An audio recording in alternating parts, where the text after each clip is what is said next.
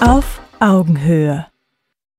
Liebe Community, herzlich willkommen zu einer weiteren Ausgabe auf Augenhöhe. Eine Ausgabe, auf die ich mich sehr freue. Ein wichtiges Thema, das wir während dieser Fairtalk-Staffel jetzt schon zum zweiten Mal aufgreifen. Es geht um unsere Kinder. Und das Thema der Sendung heißt Rotz, Gören und Prinzessin, Kinderfeindlichkeit heute. Darüber müssen wir dringend sprechen. Und ich begrüße ganz herzlich meine heutigen Gäste. Miriam Wagner. Hallo, Frau Wagner. Hallo. Schön, dass Sie da sind.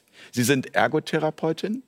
Und äh, bekannt geworden sind Sie unter anderem auch durch ein YouTube-Video Nehmt eure Kinder aus der Schule. Sie haben eine achtjährige Tochter und die geht seit zwei Jahren nicht mehr zur Schule.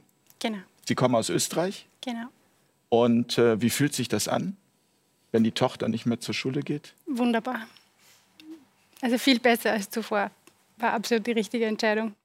Darüber werden wir heute sprechen. Herzlich willkommen hier. Ich begrüße ganz herzlich Professor Doktor Doktor Christian Schubert, Psychoneuroimmunologe. Alles richtig? Hallo, ja, bestens, perfekt. Ja. Ist das so, wenn man noch einen zweiten Doktortitel macht, war das, um jemand anders zu ärgern, der nur einen hatte, den man nicht mochte? Dass man sagt, ich habe zwei oder... Naja, das mag unbewusst sicher mit ein Thema gewesen sein bei mir, das würde ich jetzt gar nicht abstreiten. Aber äh, es geht schon darum, dass man etwas sauber äh, gelernt hat und das damit äh, symbolisiert, ja, mit einem Doktortitel abgeschlossen. Ähm, und ich denke, ich habe da schon zwei Herzen in meiner Brust, was äh, die Medizin betrifft. Nämlich den wesentlichen erweiterten Aspekt, die Psychologie. Die ohne eine Medizin ohne Psychologie gibt es nicht. Sie haben auch ein neues Buch geschrieben, Stresstest Corona. Genau, ich finde es ganz lustig, vergessen. Sie haben es vergessen, aber ich Sie haben es ja okay. als Zettel auf den Tisch gelegt. Genau. Sie wollten ein bisschen gegen Herrn Hüther anstinken. Exakt, so ist es. Und da sind wir schon wieder beim Thema. Ja. Ähm, nein, ich bin so gestresst, dass ich das Buch vergessen habe. Insofern... Das heißt aber doch Stresstest. Eben. Ja. Herzlich willkommen in der Runde. Danke. Und äh, ich grüße ganz herzlich den Historiker und Kindheitsforscher Michael Hüther. Schön, dass Sie wieder bei uns sind, Herr Hüther. Hallo. Sie leben mittlerweile in Italien.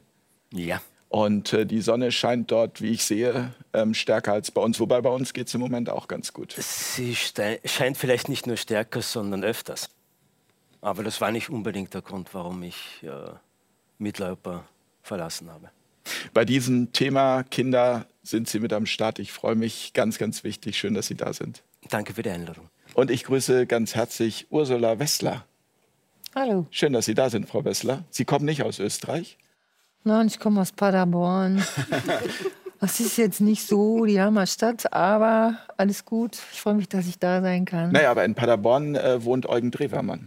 Ja, der auch äh, gerade unter Beschuss genommen worden ist, weil er auch deutliche Worte gesprochen hat in seiner Neujahrsansprache. Das ist ja nicht zum ersten Mal so bei ihm. Hm. Ja. Schön, dass Sie da sind. Sie sind äh, Kita-Leiterin und äh, Sie haben gesagt, Sie wollen auch ein Buch irgendwann schreiben. Ja. Wenn ich mal in Rente bin, ab Sommer, höre ich auf. Und es hat einen guten Grund, warum ich aufhöre. Und vielleicht gibt es die Möglichkeit, mal zusammenzufassen, was ich in fast dreißig Jahren mit den Kindern erlebt habe. Aber es gibt noch keinen Titel. Vielleicht entsteht er ja während dieser Sendung. Ich denke, beim nächsten Mal lege ich da einen Zettel hin. Ja. Kommen wir zusammen. Wunderbar. Herzlich willkommen ähm, hier bei uns. Zu Beginn hätte ich jetzt mal an alle eine Frage. Frau Wagner, äh, waren Sie ein angepasstes Kind, ein angepasstes Mädel oder waren Sie eine Rotzgöre? Hm. So ein bisschen auf die Situation, also war immer ein bisschen situationsabhängig. Also ich musste mich schon anpassen, um durchzukommen. Und ja, ich glaube, ich habe gelernt, mich anzupassen, wenn es notwendig war. Und ich habe aber schon gern die Rotzgöre rauslassen. Können Sie das heute auch noch? Ich glaube schon. Deswegen auch das Video. Wahrscheinlich, ja. Herrn Schubert muss ich eigentlich gar nicht fragen, oder? Rotzgöre. Ich habe mir gerade gedacht, wie, wie antworte ich? Rotzbengel eigentlich. Rotzbengel in dem Fall. Wie, wie, wie antworte ich? Ähm, also ich denke mal, dass ich nicht doof bin, aber ich war schlecht in der Schule. Also insofern war ich wahrscheinlich auch ein bisschen aufmüpfig, ähm, wenn ich mich da so dran erinnere. Ja. Herr Hüther, wie war das bei Ihnen? Also Konnten Sie sich benehmen? Äh, ich konnte mich benehmen, ja. Also meine Mutter war, glaube ich, ganz zufrieden. Äh, das, ich, Wenn es sein musste, konnte ich mich benehmen. Aber was ich hatte, was ja Kindern heute fehlt, äh, wir hatten ja noch eine ganz andere Kindheit. Jeden Tag nach der Schule, die ja noch damals in den Anfang der siebziger Jahren immer mittags vorbei war, waren wir draußen. Und als Gruppe. Ja, und jeden Tag, da muss ich schon wirklich arg geschüttet haben. Und da sage ich jetzt einmal, waren wir sicher auch rotzbängeln. Und das ist auch gut so. Also ich denke mir, das ist das, was heute auch in dieser kinderfeindlichen Welt, in der wir leben, fehlt, dass die Kinder die Möglichkeit haben, ähm, sich auszuleben.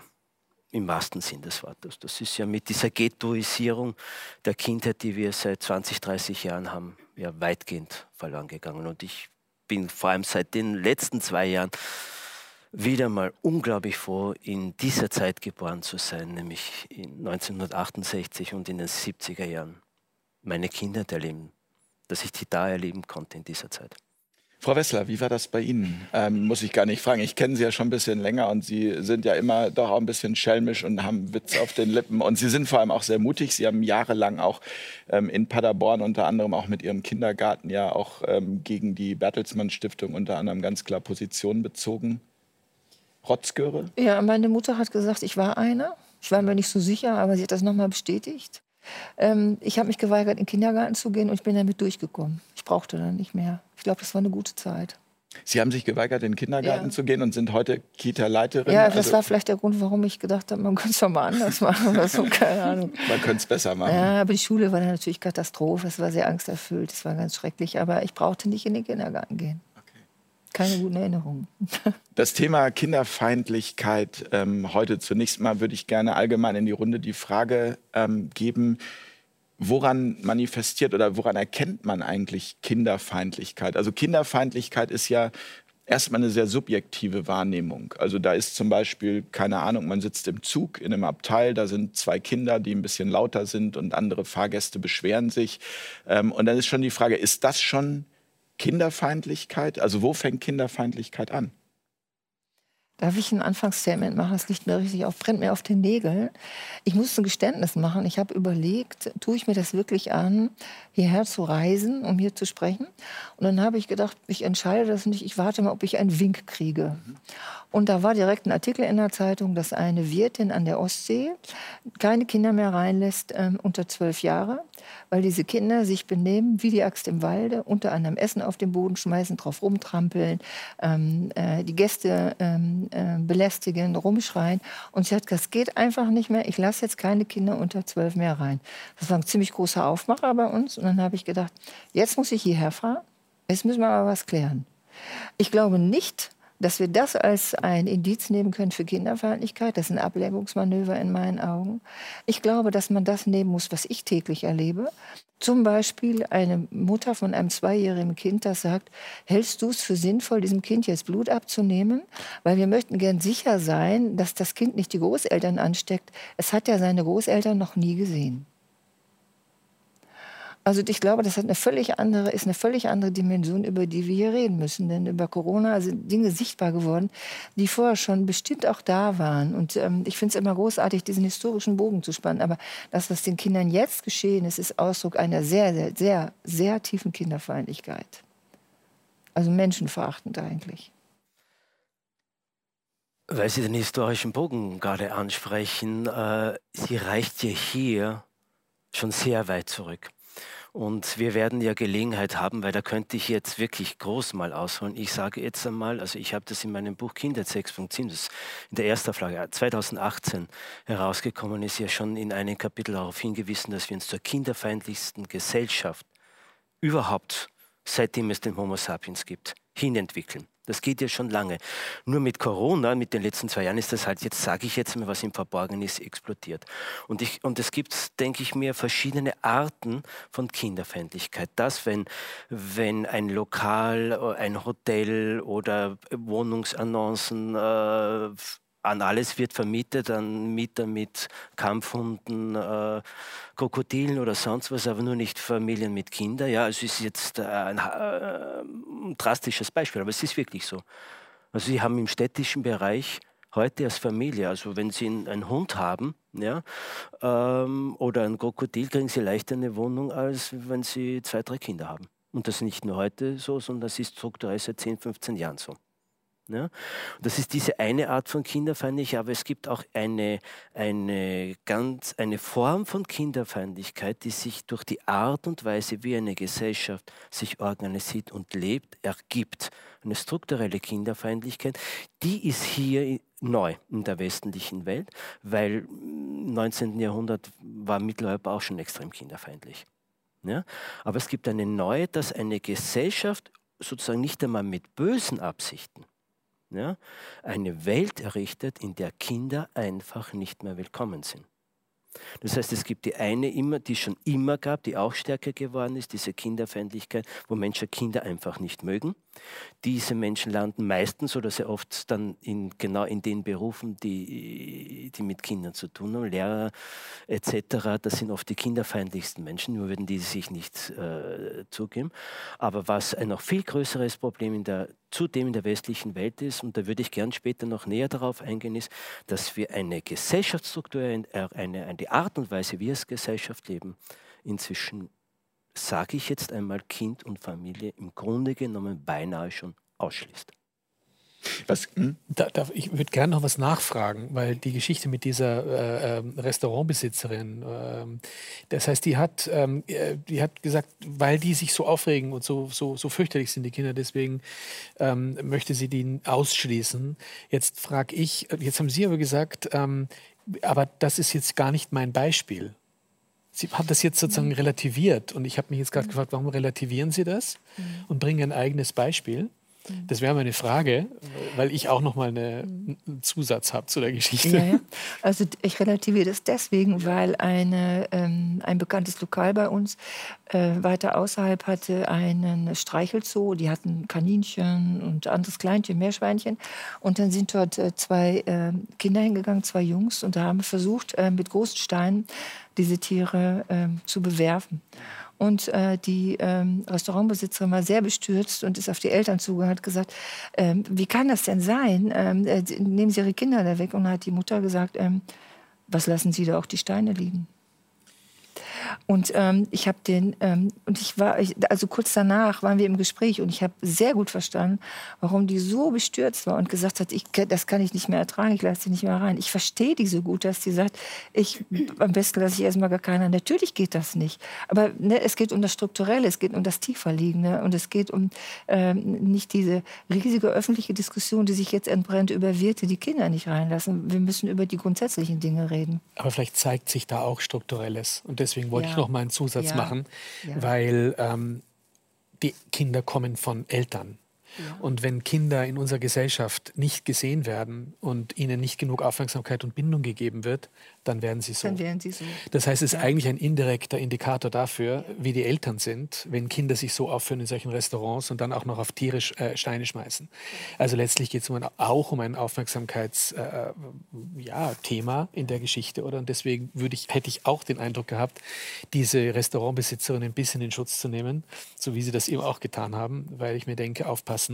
Ähm, da könnte schon ein, ein Hinweis darauf sein, wie Eltern mit ihren Kindern umgehen oder nicht umgehen, sodass die Kinder sich dann entsprechend äh, so zeigen, was dann eben auch nicht in Ordnung ist, in Anführungszeichen. Also ich glaube, da ist eine weite Breite, eine, eine Bandbreite sozusagen ja. zwischen dem, was, was, was, wo wir jetzt Kinderfeindlichkeit zu diskutieren haben. Und, und man muss auch immer sagen, Entschuldigung, aber man muss auch immer sich in die Situation eben reinversetzen und sagen, was wäre, wenn es mein Restaurant wäre? Ne? Da muss man eben auch fair bleiben. Also wie würde ich reagieren, wenn das ständig passiert? Absolut, natürlich, total. Es kann aber nicht nur die Eltern sein, sondern wir müssen schon auch äh, sagen, Schule und, und, und, und Kita und et cetera auch. Weil, oder anders formuliert, wenn Kinder sich nicht benehmen oder dieses, sage ich, das ist ja Protestverhalten. Ja, dann bringen Sie ja damit was zum Ausdruck. Ein Kind, das von unten auf in einer organischen, gesunden Bindungsstruktur aufwächst, entwickelt kein Protestverhalten. Das heißt, es, es rebelliert ja. Das ist ja ein Akt. Wir glauben immer, das sei normal, wenn Kinder, das hätte was, liegt im Kind, ja, oder in manchen Kindern, dass es so aus, ausfällig ist oder sich so und so benimmt. Aber das machen nur bestimmte Kinder und das ist Protest, denen fehlt etwas. Aufmerksamkeit, ja? Ja? Liebe. Zum Beispiel. Ja, und Und an dem mangelt es ja in unserer Kultur neunzig Prozent der Kinder. Das ist ja das Interessante, die Medizin, die Schulmedizin, die diesem ähm, Phänomen ja die Aufmerksamkeitsdefizitstörung attestiert, ähm, hat ja eigentlich schon im Titel dieser Krankheit das Problem. Stimmt, wenn man das mal genau betrachtet. Also Defizit an Aufmerksamkeit, die die Eltern den Kindern geben, deswegen denken die Kinder so und kriegen die Diagnose. Also wie verrückt ist diese Welt, die bereits Diagnosen austeilt, ohne zu wissen eigentlich, dass sie damit schon die Ursache verdeutlicht hat. Ja, aber eigentlich, es darf man ja nicht wirklich wundern, wenn man, wenn man bedenkt, wie wenig Zeit Eltern heutzutage eigentlich mit den Kindern verbringen. Also wenn man jetzt überlegt, wie, wie schnell die Kinder jetzt eben in den Kindergarten gebracht werden oder auch schulisch. Ich meine, die haben ja dann oft wirklich einen Vollzeitjob und die sind ja relativ, haben ja wirklich relativ wenig Kontakt zu den Eltern. Wie kann dann Beziehung entstehen oder wie, kann dann, wie können die Eltern dann wirklich in Beziehung gehen mit dem Kind? Ich glaube, dass das schon großteils auch ein Mitgrund ist, warum, warum da eben da auch diese Trennung passiert und, und auch äh, Eltern mit ihren Kindern gar nicht mehr umgehen können oder gar nicht mehr wissen. Und ich glaube, dass daher auch dieses Protestverhalten entsteht, weil den Kindern fehlt ja dann auch was, wenn sie also eine fehlende Beziehung zu ihren Eltern haben. Warum, warum, Entschuldigung, warum, oder passte das noch direkt ja, also dazu? Die kennen ihre Kinder teilweise gar nicht. Ja, ja, sie wissen einfach auch nicht, wie man, ich meine, es, es, es spielt ja auch was mit, es muss ja vorher schon was passiert sein, dass, so, dass es so weit kommt, weil eben, so, wie Sie ja gesagt haben, sowas passiert, ist ja nicht normal, dass ein Kind sich so verhält. Also das ist ja auch schon ein, ein Zeichen von, ja, einfach einem großen Mangel. Sie kennen Ihre Tochter so gut, dass Sie gesagt haben, die soll nicht mehr zur Schule gehen. Ja, also, ähm, also an welchem Punkt haben Sie diese Entscheidung getroffen und warum? Also für mich war es der Grund, warum ich sie rausgenommen habe, war, weil ich sie einfach aus der Gefahrenzone holen wollte, weil für mich die Maßnahmen, also ich habe sie aufgrund der Corona-Maßnahmen rausgenommen und für mich war das einfach ähm, eine Misshandlung an Kindern und das wollte ich nicht mittragen. Und das war... Also sie, war, sie ist eben genau zu dem Zeitpunkt eingeschult worden, wo die Maskenpflicht wieder gekommen ist, also im Herbst zwanzig zwanzig. Und ähm, also sie war jetzt, wenn es hochkommt, drei Monate in der Schule, aber die Zeit war für mich äußerst traumatisierend. Und ich habe einfach gesehen, also das habe ich mit meinem Muttergefühl nicht vereinbaren können. Und also das, also ich, ich habe es eine Zeit lang noch mehr oder weniger mitgemacht, wie das eben, wie nur die Maske war, ähm, wobei ich schon damit nicht einverstanden waren. Das hat mich, also es war für mich furchtbar, jeden Tag in der Früh die Maske aufsetzen zu müssen, obwohl ich gesagt habe, sie darf es nur unter der Nase tragen, aber es hat sich einfach nicht richtig angefühlt. Und dann, wie das mit dem Testen gekommen ist, da waren wir uns dann äh, Gott sei Dank beide einig, auch mein Mann und ich, dass wir gesagt haben, da machen wir nicht mehr mit. Das war, das war dann wirklich die rote Linie überschritten. Und es war dann Gott sei Dank auch die Möglichkeit gegeben, dass wir sie ins Distance Learning nehmen. Dann haben wir den Rest des Jahres im Distance Learning verbracht und ab Herbst einundzwanzig, also ab letzten Jahres, sind wir jetzt komplett ins Homeschooling übergewechselt. Das ist ja bei Ihnen in Österreich auch möglich. Sie haben nicht ja. diese Gebäudeanwesenheitspflicht, ja, Sie haben, haben eine wir Bildungspflicht. Wir haben keine Schulpflicht, wir haben eine Bildungspflicht und am Ende des Jahres macht man dann eine Externistenprüfung. Genau. Herr Schubert, ähm, als Psychoneuroimmunologe, was können Sie ähm, darüber sagen, jetzt nach zwei Jahren Corona, was diese Maßnahmen mit Kindern machen? Also, ähm, kann man das überhaupt so pauschal sagen oder ist das... Also pauschal kann man es nicht sagen. Also wenn ich jetzt an meine Kinder denke, ich meine, das ist privilegiert. Also man muss dann mal sehr, sehr aufpassen, wer... Mhm. Äh, äh, also meine Kinder haben, haben mit Sicherheit nicht das äh, erlebt, was viele andere Kinder erlebt haben. Äh, an möglichen äh, Traumatisierungen, Misshandlungen äh, hinter geschlossenen Türen. Der Punkt ist ja der, wenn Kinder nicht gesehen werden in Schulen oder Kindergarten, dann kann ebenso manches passieren hinter verschlossenen Türen. Und, und das sind ja eigentlich auch Kontrollmöglichkeiten, um sowas zu verhindern. Also das ist ja ein, ein großes Problem, äh, mit dem wir zu rechnen haben.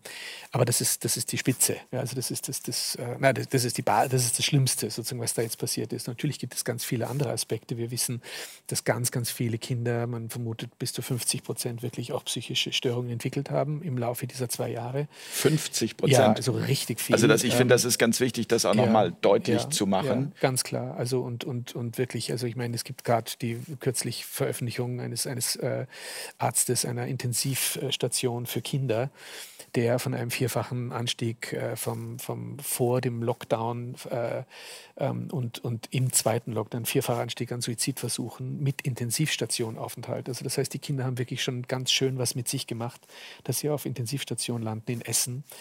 Ähm, äh, aber das ist natürlich etwas, wovon ausgehen kann, das ist eine grundsätzliche Geschichte. Das ist, da ist Essen sicherlich nicht die Ausnahme.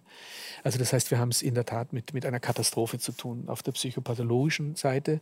Und ich als Psychoneuroimmunologe weiß, und da ist die Wissenschaft ganz klar, dass all das, was im Psychischen passiert, also all diese seelischen Störungen, Depressionen, Angststörungen, Zwangsstörungen, Essstörungen, äh, posttraumatische Belastungsstörungen, viele Kinder dürften das auch haben, äh, ähm, weil immer alle reden von Post-Covid-Syndrom. Es gibt Studien, die zeigen, dass die, die kein Covid hatten, ähnlich psychopathologisch auffällig sind. Äh, also über ähnliche Symptome klagen wie die sogenannten Post-Covid-Kinder.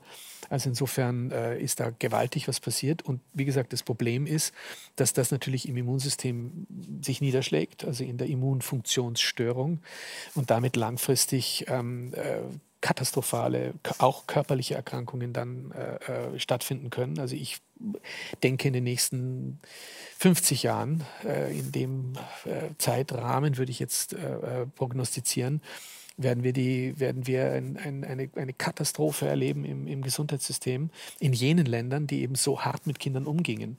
Und wir werden eine wunderbare Kontroll, man arbeitet ja in der Forschung immer mit Kontrollgruppen, ja, und man wünscht sich ja auch in diesem Zusammenhang eine Kontrollgruppe. Ja, wir haben sie, es ist Schweden, es ist das Schweden-Modell und es wird in die Literatur eingehen, in, in, in die Aufarbeitungsliteratur, weil man sehen wird, in Schweden, die keine Schulschließungen haben, die keine Lockdowns hatten, die keine Maskenpflicht hatten, ähm, äh, bei denen sind diese Traumatisierungen mit sehr, sehr hoher Wahrscheinlichkeit nicht, haben nicht stattgefunden und, und damit werden wir sehen, in welche Richtung die Krankheiten sich entwickeln werden. Also es ist ein Desaster.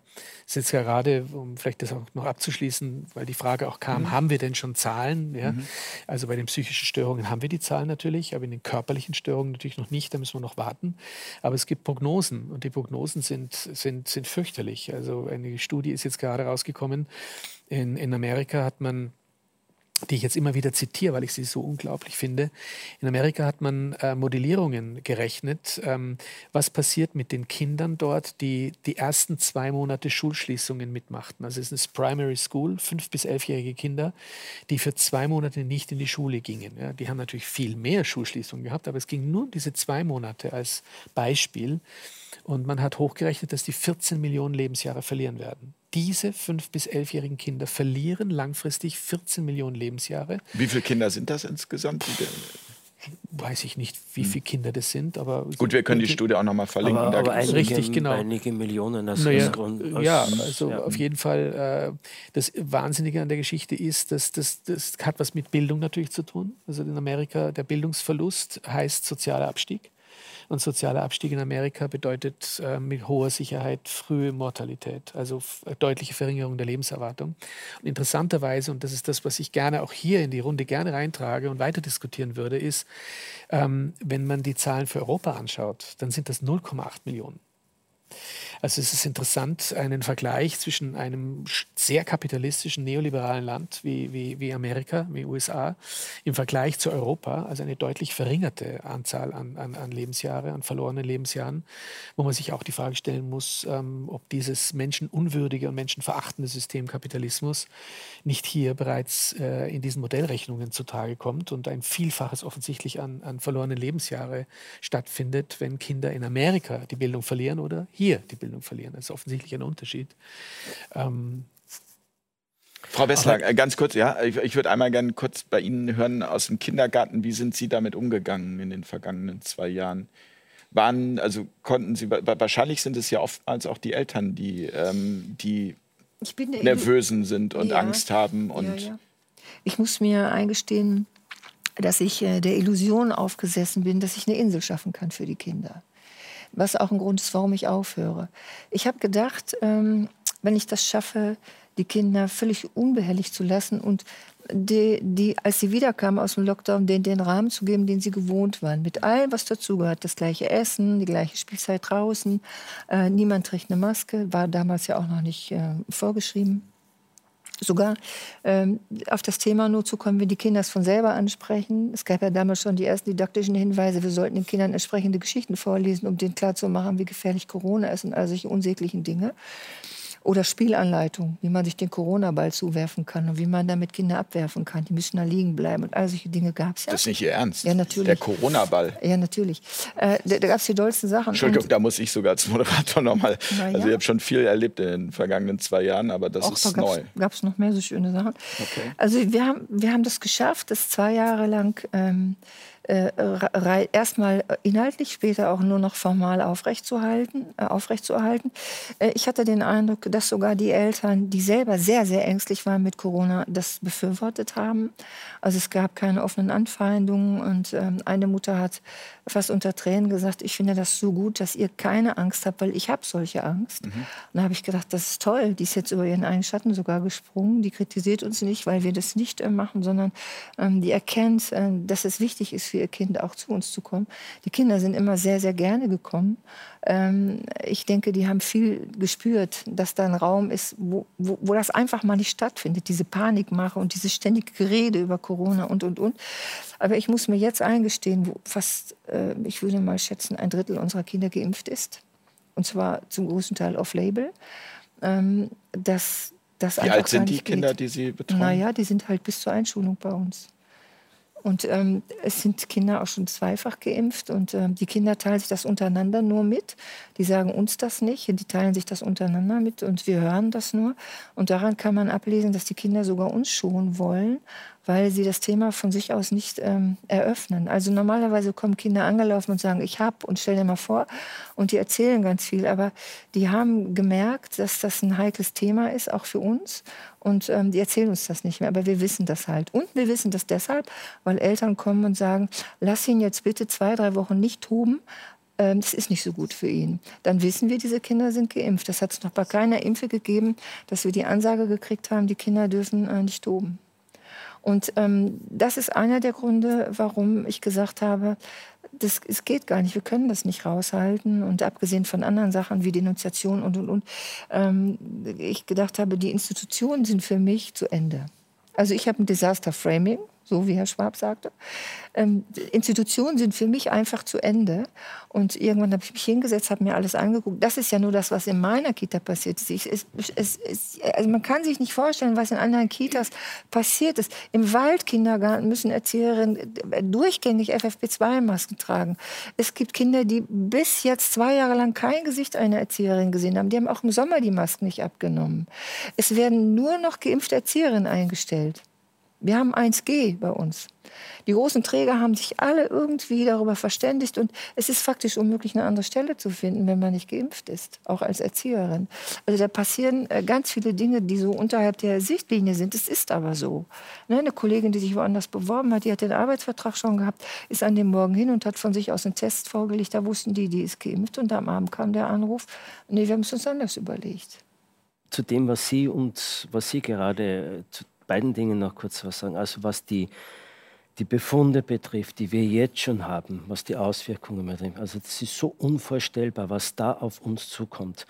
Ja, also mir kann, man kann davon ausgehen, wir haben ja schon einmal ein Zweier-Interview gehabt für ein Format. Äh, man kann davon ausgehen, dass die, diese Generation hier in Europa, in Mitteleuropa, ja, dass die erstens einmal nicht mehr so alt wird wie die Generation vor uns. Dass die wahrscheinlich zehn bis fünfzehn Jahre weniger, egal, unabhängig davon, wie deren Lebensweise ist.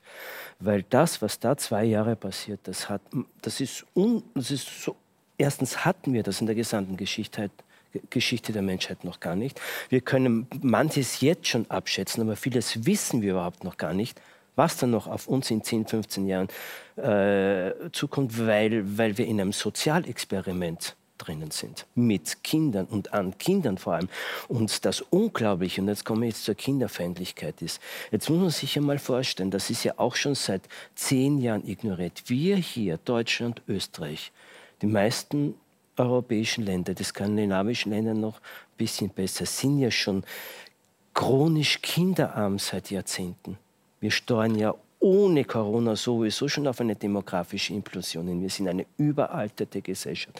Deutschland ist seit dreißig Jahren lang unter der Reproduktionsrate. Italien, die, die, die bekommen überhaupt keine Kinder mehr. Ja, das ist, die stehen vor einem riesengroßen Desaster. Verständlich auch, weil wenn ich mir heute Elternteil bin, für was soll ich eigentlich in diese Welt und da sind wir jetzt bei der strukturellen Kinderfeindlichkeit, ja, ich soll, ich soll arbeiten rund um die Uhr, soll mein Kind abgeben in ein System, ja, das Kindern mehr Schaden zufügt, das mit, als sonst irgendwas, das mit Bildung auch nicht wirklich was zu tun hat. Ja.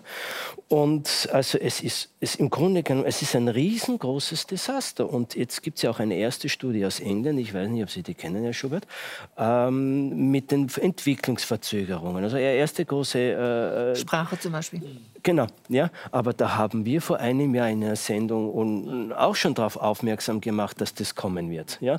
Weil die nonverbale Kommunikation vor allem bei kleinen Kindern dreimal wichtiger ist als die verbale Kommunikation. Und, und die, ein, ein, Zweijähr-, ein Vierjähriger heute, der verbringt die Hälfte seiner Lebenszeit damit, selber Masken zu tragen und vor allem sein Gegenüber nur mit Maske wahrzunehmen. Kinder zeichnen äh, Erwachsene nicht mehr, äh, nur mehr mit Augen, nicht mehr mit Nase und Mund. Und das, das, was, was wir werden wahrscheinlich eine, also äh, das, das, das ist unter Umständen äußerst dystopisch, was dann noch in zehn, fünfzehn Jahren auf uns Wa- Warum kommt das ähm, bei der Politik nicht an? Also Frau Merkel damals hatte ja mal gesagt, da war sie ja richtig empört, als man ihr Kinderfeindlichkeit oder sie hat gesagt, also sie würde keine Kinder quälen, das würde sie sich nicht vorwerfen lassen. Ähm, liegt es daran, dass auch die Politik so oftmals kinderlos ist? Also viele Politiker, die keine Kinder haben in hohen Positionen, also fe- fehlt da einfach die sachliche Basis oder fehlt die Empathie oder warum kommt das da nicht an? Das ist ja, also für mich als Vater, ja, ist es doch offensichtlich, wenn ich meinem Kind eine Maske gebe und das nicht mal irgendwie für eine Situation, wo man jetzt freiwillig sagen würde, da muss man die tragen, weil es geht nicht anders. Ja, also ich weiß jetzt nicht, was für eine Situation das wäre, aber sagen wir mal, es gäbe eine, ja, dann ist das ja nochmal was ganz anderes. Aber ich weiß doch von, vom ersten Tag, als diese Maskenpflicht beschlossen wurde, dass das meinen Kindern nicht gut tut und dass ich sie damit quäle. Also das weiß ich doch. Warum weiß das Frau Merkel nicht? Warum? Sie haben nicht aufgehört. Bis zum heutigen Tag in Österreich wird immer noch einmal getestet in der Woche. Sie hören nicht auf. Ja, Sie, Sie können das auf. willkürlich entscheiden. Sie können auch, wenn, wenn ein Kind positiv getestet ist, können Sie nach wie vor die Maskenpflicht vorschreiben. Also es ist komplette Willkür. Aber das, dazu wollte ich nur sagen, ich glaube, dass das einfach, ich meine, dann könnte man auch weiterfragen, warum, warum machen die Lehrer alle mit? Warum? Also, oder eigentlich das ja. Ursächliche, warum machen die Eltern mit? Das ist das, was mich von Anfang an extrem erschüttert hat, weil ich, ich bin davon ausgegangen, wenn das jetzt an die Kinder geht, dann werden sie alle aufstehen spätestens. Also das hat ja so im März angefangen, zwanzig, und dann, dann ist einmal kurz die Maskenpflicht gekommen, dann war sie aber gleich wieder weg und dann habe ich gedacht, okay, gut, das ist jetzt, das ist vorbei. Und dann im Herbst ist es mit einer Keule gekommen und ich meine, ich weiß ja noch, meine Direktorin, die hat dann immer geschrieben, so, äh, vertrauen Sie, vertrauen Sie uns Ihre Kinder an, wir machen das pädagogisch äh, richtig und so, dass es Ihrem Kind nicht schadet. Eine pädagogisch äh, richtige Folter gibt es nicht. Eine Folter ist eine Folter und fertig. Ich meine, Entschuldigung. Aber das ist das, was mich also erstaunt und was ich einfach nicht auf die Reihe kriege, das ist, dass die Eltern nicht fähig sind, das zu sehen, dass ihren Kindern da was angetan wird. Also ich meine, ich, ich habe von Geschichten gehört, wo die Kinder, ich meine, die haben regelmäßig Nasenbluten. Die haben die, die, die, die, ihr eigenes Blut tropft in ihre Suppe, die haben die verkrustete Nasen. Also das ist, das ist einfach ein Wahnsinn. Das ist auch nicht zu übersehen. Also, Nein, ne, das, das ist nicht zu übersehen. Aber es ist... Es wird einfach, also scheinbar ist da eine Agenda dahinter, oder, oder also ich verstehe es nicht. Aber danke, es für, aber danke für das Stichwort, das wäre meine nächste Frage. Ist also diese Kinderfeindlichkeit eine Agenda quasi? Also, ähm ich gehe mal davon aus. Es ist eine Ideologie, oder? Ist nicht Kapitalismus unmenschlich? Sind das nicht Verwertungen, um die es geht? Oder es jene, die verwertbar... Ja. Es geht um Verwertung. Und wenn du was nicht verwerten kannst, bei Kindern kannst du nichts verwerten. Du kannst Kinder nur in die Entwicklung bringen und das möglichst liebevoll. Und, und das ist nicht etwas, was im Kapitalismus zählt. Außer du machst es als Strategie und sagst, damit machst du gutes Menschenmaterial. Je liebevoller du es behandelst, desto mehr wird es dann am Ende in der Gesellschaft äh, äh, verwertbar sein. Aber letzten Endes geht es doch um Verwertung in jeder Hinsicht, oder? Eine Medizin braucht Kranke, damit es Geld macht. Eine Waffenindustrie braucht Kriege, dass es Geld macht. Und, es, und die Medien brauchen böse, schlimme Schlagzeilen, dass es Geld macht. Also letzten Endes, wir sind in einer Welt, und das ist für mich so der, der, der Punkt, der mir so wichtig ist, auch bei der Kinderfeindlichkeitsdiskussion, ähnlich bei der Altersfeindlichkeit. Die hatten wir ja auch. Wir dürfen ja die Alten nicht vergessen. Na, die ja, haben wir, Alters- wir, also wir haben sie immer noch, aber auch hier hat Corona aufgedeckt noch einmal, oder? Wie mit alten Menschen umgegangen wird, die nicht mehr an dieser Industrie teilnehmen können. Ja? In dem Moment, wo sie ausfallen für die Industrie, ähm, funkt, wird gegen diese Menschen vorgegangen, als ob sie keine Menschen wären. Also dabei sind sie die Erfahrensten. Also eigentlich müsste man das ja nutzen. Aber nochmal, um auf die Kinder ja. zu kommen, es ja. ist auch immer interessant, dieses, das habe ich immer so, ähm, ja, das habe ich schon gehört nach dem Motto, ja, du hast uns ein Einfamilienhaus quasi gekostet. Richtig, also ein Kind ja. kostet so viel wie ein Einfamilienhaus. Ja, ähm, Echt, also, ja, ja, ja, da, da geht das ja, Euro kostet, ja. Da geht das ja schon los. Aber ich glaube, da geht das ist schon ein los, sehr ja. deutscher Dis Diskurs. Das sagen eher deutsche Eltern ihren Kindern. Das mag sein. Also nein, das haben jetzt meine Eltern nicht gesagt, aber das habe ich so mitgekriegt. Das war ja. so ein, also das, das, das ist so ein geflügeltes Wort, was. Also mir brennt das auf den Nägeln. Ich habe, ähm, ich liebe ja Literatur über Propaganda. Mhm. Ich habe, ähm, als ich Hannah Arendt gelesen habe, da, hab ich, äh, da hat es mich fast aus der Hängematte gehauen, weil ich gedacht habe, es erklärt so vieles, wie sie beschrieben hat, ähm, die Rolle der Medien oder die Rolle der Behörden und, und, und. Und ähm, dann habe ich mir Jacques Ellul vorgeknüpft und ähm, ich, da hat es mich wieder umgehauen, weil er ganz klar schreibt, ähm, die Propaganda, und es gibt verschiedene Arten von Propaganda, aber die so ein bisschen mehr so aus dem chinesischen Raum kommt, zielt ganz klar darauf ab, jede Art von menschlicher Beziehung zu unterminieren, jede Art von Gruppenbildung, dazu gehört auch die Familie, um danach neue Gruppen zu äh, bilden, das sind die Nachbarschaftskomitees jetzt, die es in China gibt, wo dann offen gesprochen werden kann, im Sinne von, das, was von oben reingetan wird, darf offen diskutiert werden, aber es darf definitiv ähm, äh, in, in, diesen, ähm, in diesen neuen sozialen Kleingruppen, wo die Menschen sich verankert haben, äh, gelebt werden. Alles andere muss zerschossen werden. Und das basiert darauf, dass die Erfahrung eben war, im ländlichen Raum und da, wo Großfamilie noch existiert hat, war es immer sehr schwierig, auch für die russische Propaganda, ähm, einen Fuß an die Erde zu kriegen. Und darum haben die sich überlegt, dann gehen wir da auch mal rein. Und das, wenn man das liest, ist das wie ein Muster für das, was jetzt gerade weltweit passiert. Also, und das ist sehr faszinierend, weil da kommt man immer, egal wo man guckt, man kommt immer auf den Great Reset. Man geht, man geht immer Richtung totale Kontrolle, totales Beherrschen und einfach die Leute versklaven. Man kommt immer wieder dahin, es gibt keine aber, andere Erklärung. Aber ich möchte mal, weil man das Stichwort Ideologie, ich möchte jetzt mal ein bisschen, doch einmal historisch auch tiefer gehen, weil da das Stichwort Ideologie gefallen ist. Kinderfeindlichkeit ist in letzter Konsequenz immer eine Menschenfeindlichkeit, weil Kind ist Mensch. Und wenn man jetzt in den letzten hundertzwanzig Jahren, in den letzten Jahren schaut, und wenn man jetzt einmal schaut, in welchen Ländern, die eine Sache sind die kinderlosen Politiker, ja, das Kurz, Österreich, Merkel, äh, Macron, Trudeau, der, der ist inzwischen Vater, ähm, natürlich sind in der Politik in den letzten Jahren und Jahrzehnten immer mehr Kinderlose. Aber das, das sagt im Grunde genommen nichts, weil die Politiker, die Kinder haben, Lein und Co., sind nichts an, nicht anders menschen- und kinderfeindlich als die anderen auch. Also das sagt nichts, nur weil ein Politiker mal grundsätzlich... Das es geht nicht um das Ob, sondern um das Wie. Genau. Wie das ist gehe ich mit Kindern um? Dass ich Kinder habe, ist... Und eines ist schon spannend, wenn man, wenn man mal schaut, die in den letzten hundertfünfzig Jahren, die Länder, die im neunzehnten Jahrhundert die kinderfeindlichsten Länder in Europa waren, das waren auch die Länder, wo die Maßnahmen am massivsten an Kindern und am längsten durchgezogen wurden. Das ist Deutschland, Österreich, die beiden nationalsozialistischen Staaten. In Deutschland wurden vom neunzehnten Jahrhundert bis, bis in die fünfziger Jahre, Ende Zweiten Weltkrieg, so viel historisches Faktum, so viele Kinder im Namen der richtigen Erziehung, zum Teil blutig gesch geschlagen, eben auch in den Schulen, ja, wie nirgendwo anders in Europa. Ja, also ein historisches Faktum. Da gibt es der, der berühmte Historiker ähm, Philippe Ariès in seiner Geschichte der Kindheit, eine Quelle schon heranzieht, da hat ein deutscher Lehrer im, glaube Ende des neunzehnten Jahrhunderts aufklärt, der hat Notizen gemacht, hat, hat gezählt, ganz stolz, äh, was weiß ich, hunderttausend Peitschenheber hat ein Junge gegeben, zehntausend Ohrfeigen et cetera. Also es ist unvorstellbar, ja, wie viel Gewalt in der Schule, ja, in Deutschland und dann von der Schule ausgehend eigentlich ging das ja erst in die häusliche Erziehung. Aber stimmt ja? das auch für Kanada, Australien und Israel? Ja, die sind ja auch total kinderfeindliche Länder. Ja, weil Sie gesagt haben, aus der Historie, Entschuldigung, aber... Ja, aber, aber ich will jetzt, da gibt's, es kommen noch kulturelle Aspekte dazu, also da, da könnte man nur jetzt, aber ich will jetzt einmal, in, ich will jetzt nicht auf die ganze Welt aus, ich will jetzt einmal nur in Europa bleiben, ja?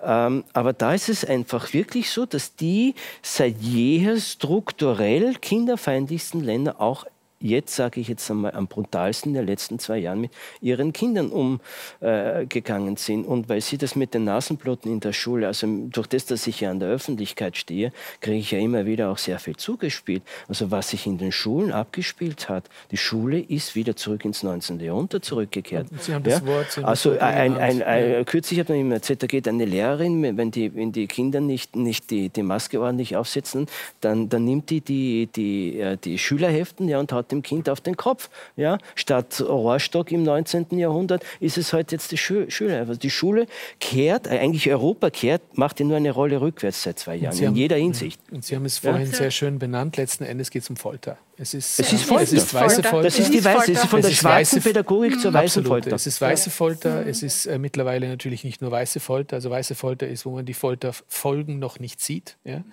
Aber natürlich haben wir auch richtige Folter, körperliche Folter, in dem gespritzt wird, äh, äh, äh, gegen den Willen von Menschen. Ja? Also das, sind für mich, das ist Missbrauch, Trauma und Folter. Und das muss man beim Namen nennen. Und, äh, wir sind ja hier in Deutschland und, und ich, ich habe mich da ein bisschen auseinandergesetzt mit den, mit den Fakten zur Folter. Und äh, es gibt einen Politiker, ähm, der ähm, der letzte deutsche Politiker war, der auch angezeigt wurde, weil er gefoltert hat. Ähm, äh, Hamburgs Senator, ähm, wir kennen ihn alle, wo er jetzt steht, der hat Brechmittelabgabe äh, äh, bei Drogendealern ähm, äh, als Möglichkeit gesehen, dass sozusagen das verschluckte Kokain oder diese Kapseln na, an die Oberfläche kommen, und deswegen wurden sie ange festge gefesselt und ihnen wurde so viel Wasser oben eingegeben, äh, bis sie erbrochen haben und damit dann auch diese ähm, äh, äh, äh, Drogenkapseln erbrochen haben. Das ist Olaf Scholz gewesen. Olaf Scholz hat als letzter äh, Politiker ähm, zweitausendfünf, ähm, es wurden zwei Afrikaner, ähm, da kamen ums Leben, ähm, und dann wurde er angezeigt, auch von Amnesty, und, und, und hat sich zuerst noch geweigert, dieses Brechmittelverfahren äh, wirklich abzusetzen, bis er dann absetzen musste. Also das heißt, wir haben hier Folter ähm, äh, durchaus äh, in der Politik als Mittel. Äh, das wäre ja, da wundere ich mich nicht. Corona deckt auf, was für Möglichkeiten da offensichtlich auch noch weiter in diesen äh, Menschen stecken. Aber ich, ich wollte eigentlich vorhin noch etwas äh, noch auch wieder Ihnen sagen, weil Sie diese, diese verzweifelte Seite auch haben, oh Gott, das hat eigentlich nichts gebracht. Und ich bin ja ähm, ganzheitlicher Mediziner und auch in der Forschung, äh, wenn es um, um Körper und Psyche geht, ähm, beschäftige ich mich mit den Verhältnissen von Körper und Psyche. Und, und ähm, da gibt es äh, ganz andere. Ich wollte eben auch sagen vorhin, äh, weil Sie das gesagt haben, äh, wie, wie wir kommen in schwarze Zeiten zurück und Und, und in, der, in Kinder und Bildung und, und das Ganze, was da passiert ist, es ist in der Medizin das Gleiche. Bitte aufpassen. Ja? Also die, die Schulmedizin, die Psyche und also Geist und Körper, äh, Geist, Seele von Körper abspaltet, ist in einer brutalen Form unterwegs mit Patienten. Äh, denken Sie an, an Krebserkrankte. Denken Sie daran, was Krebserkrankte alles mitmachen müssen. Unter Angst äh, und unter Schuldandrohung müssen sie die schlimmsten Gifte einnehmen.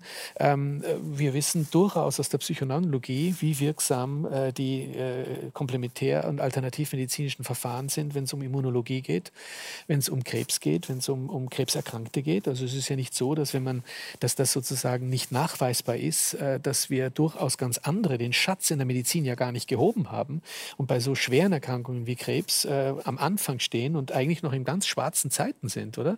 Weil wir äh, Geist und, und, und, und Seele abspalten. Und zu Ihnen zurückzukommen, was Sie vorhin gemeint haben mit dem, was Sie, dass Sie eigentlich verzweifelt sind, dass das, was Sie da zwei Jahre lang gemacht haben, dann unterlaufen wird, förmlich durch die Impfung, die da stattfindet.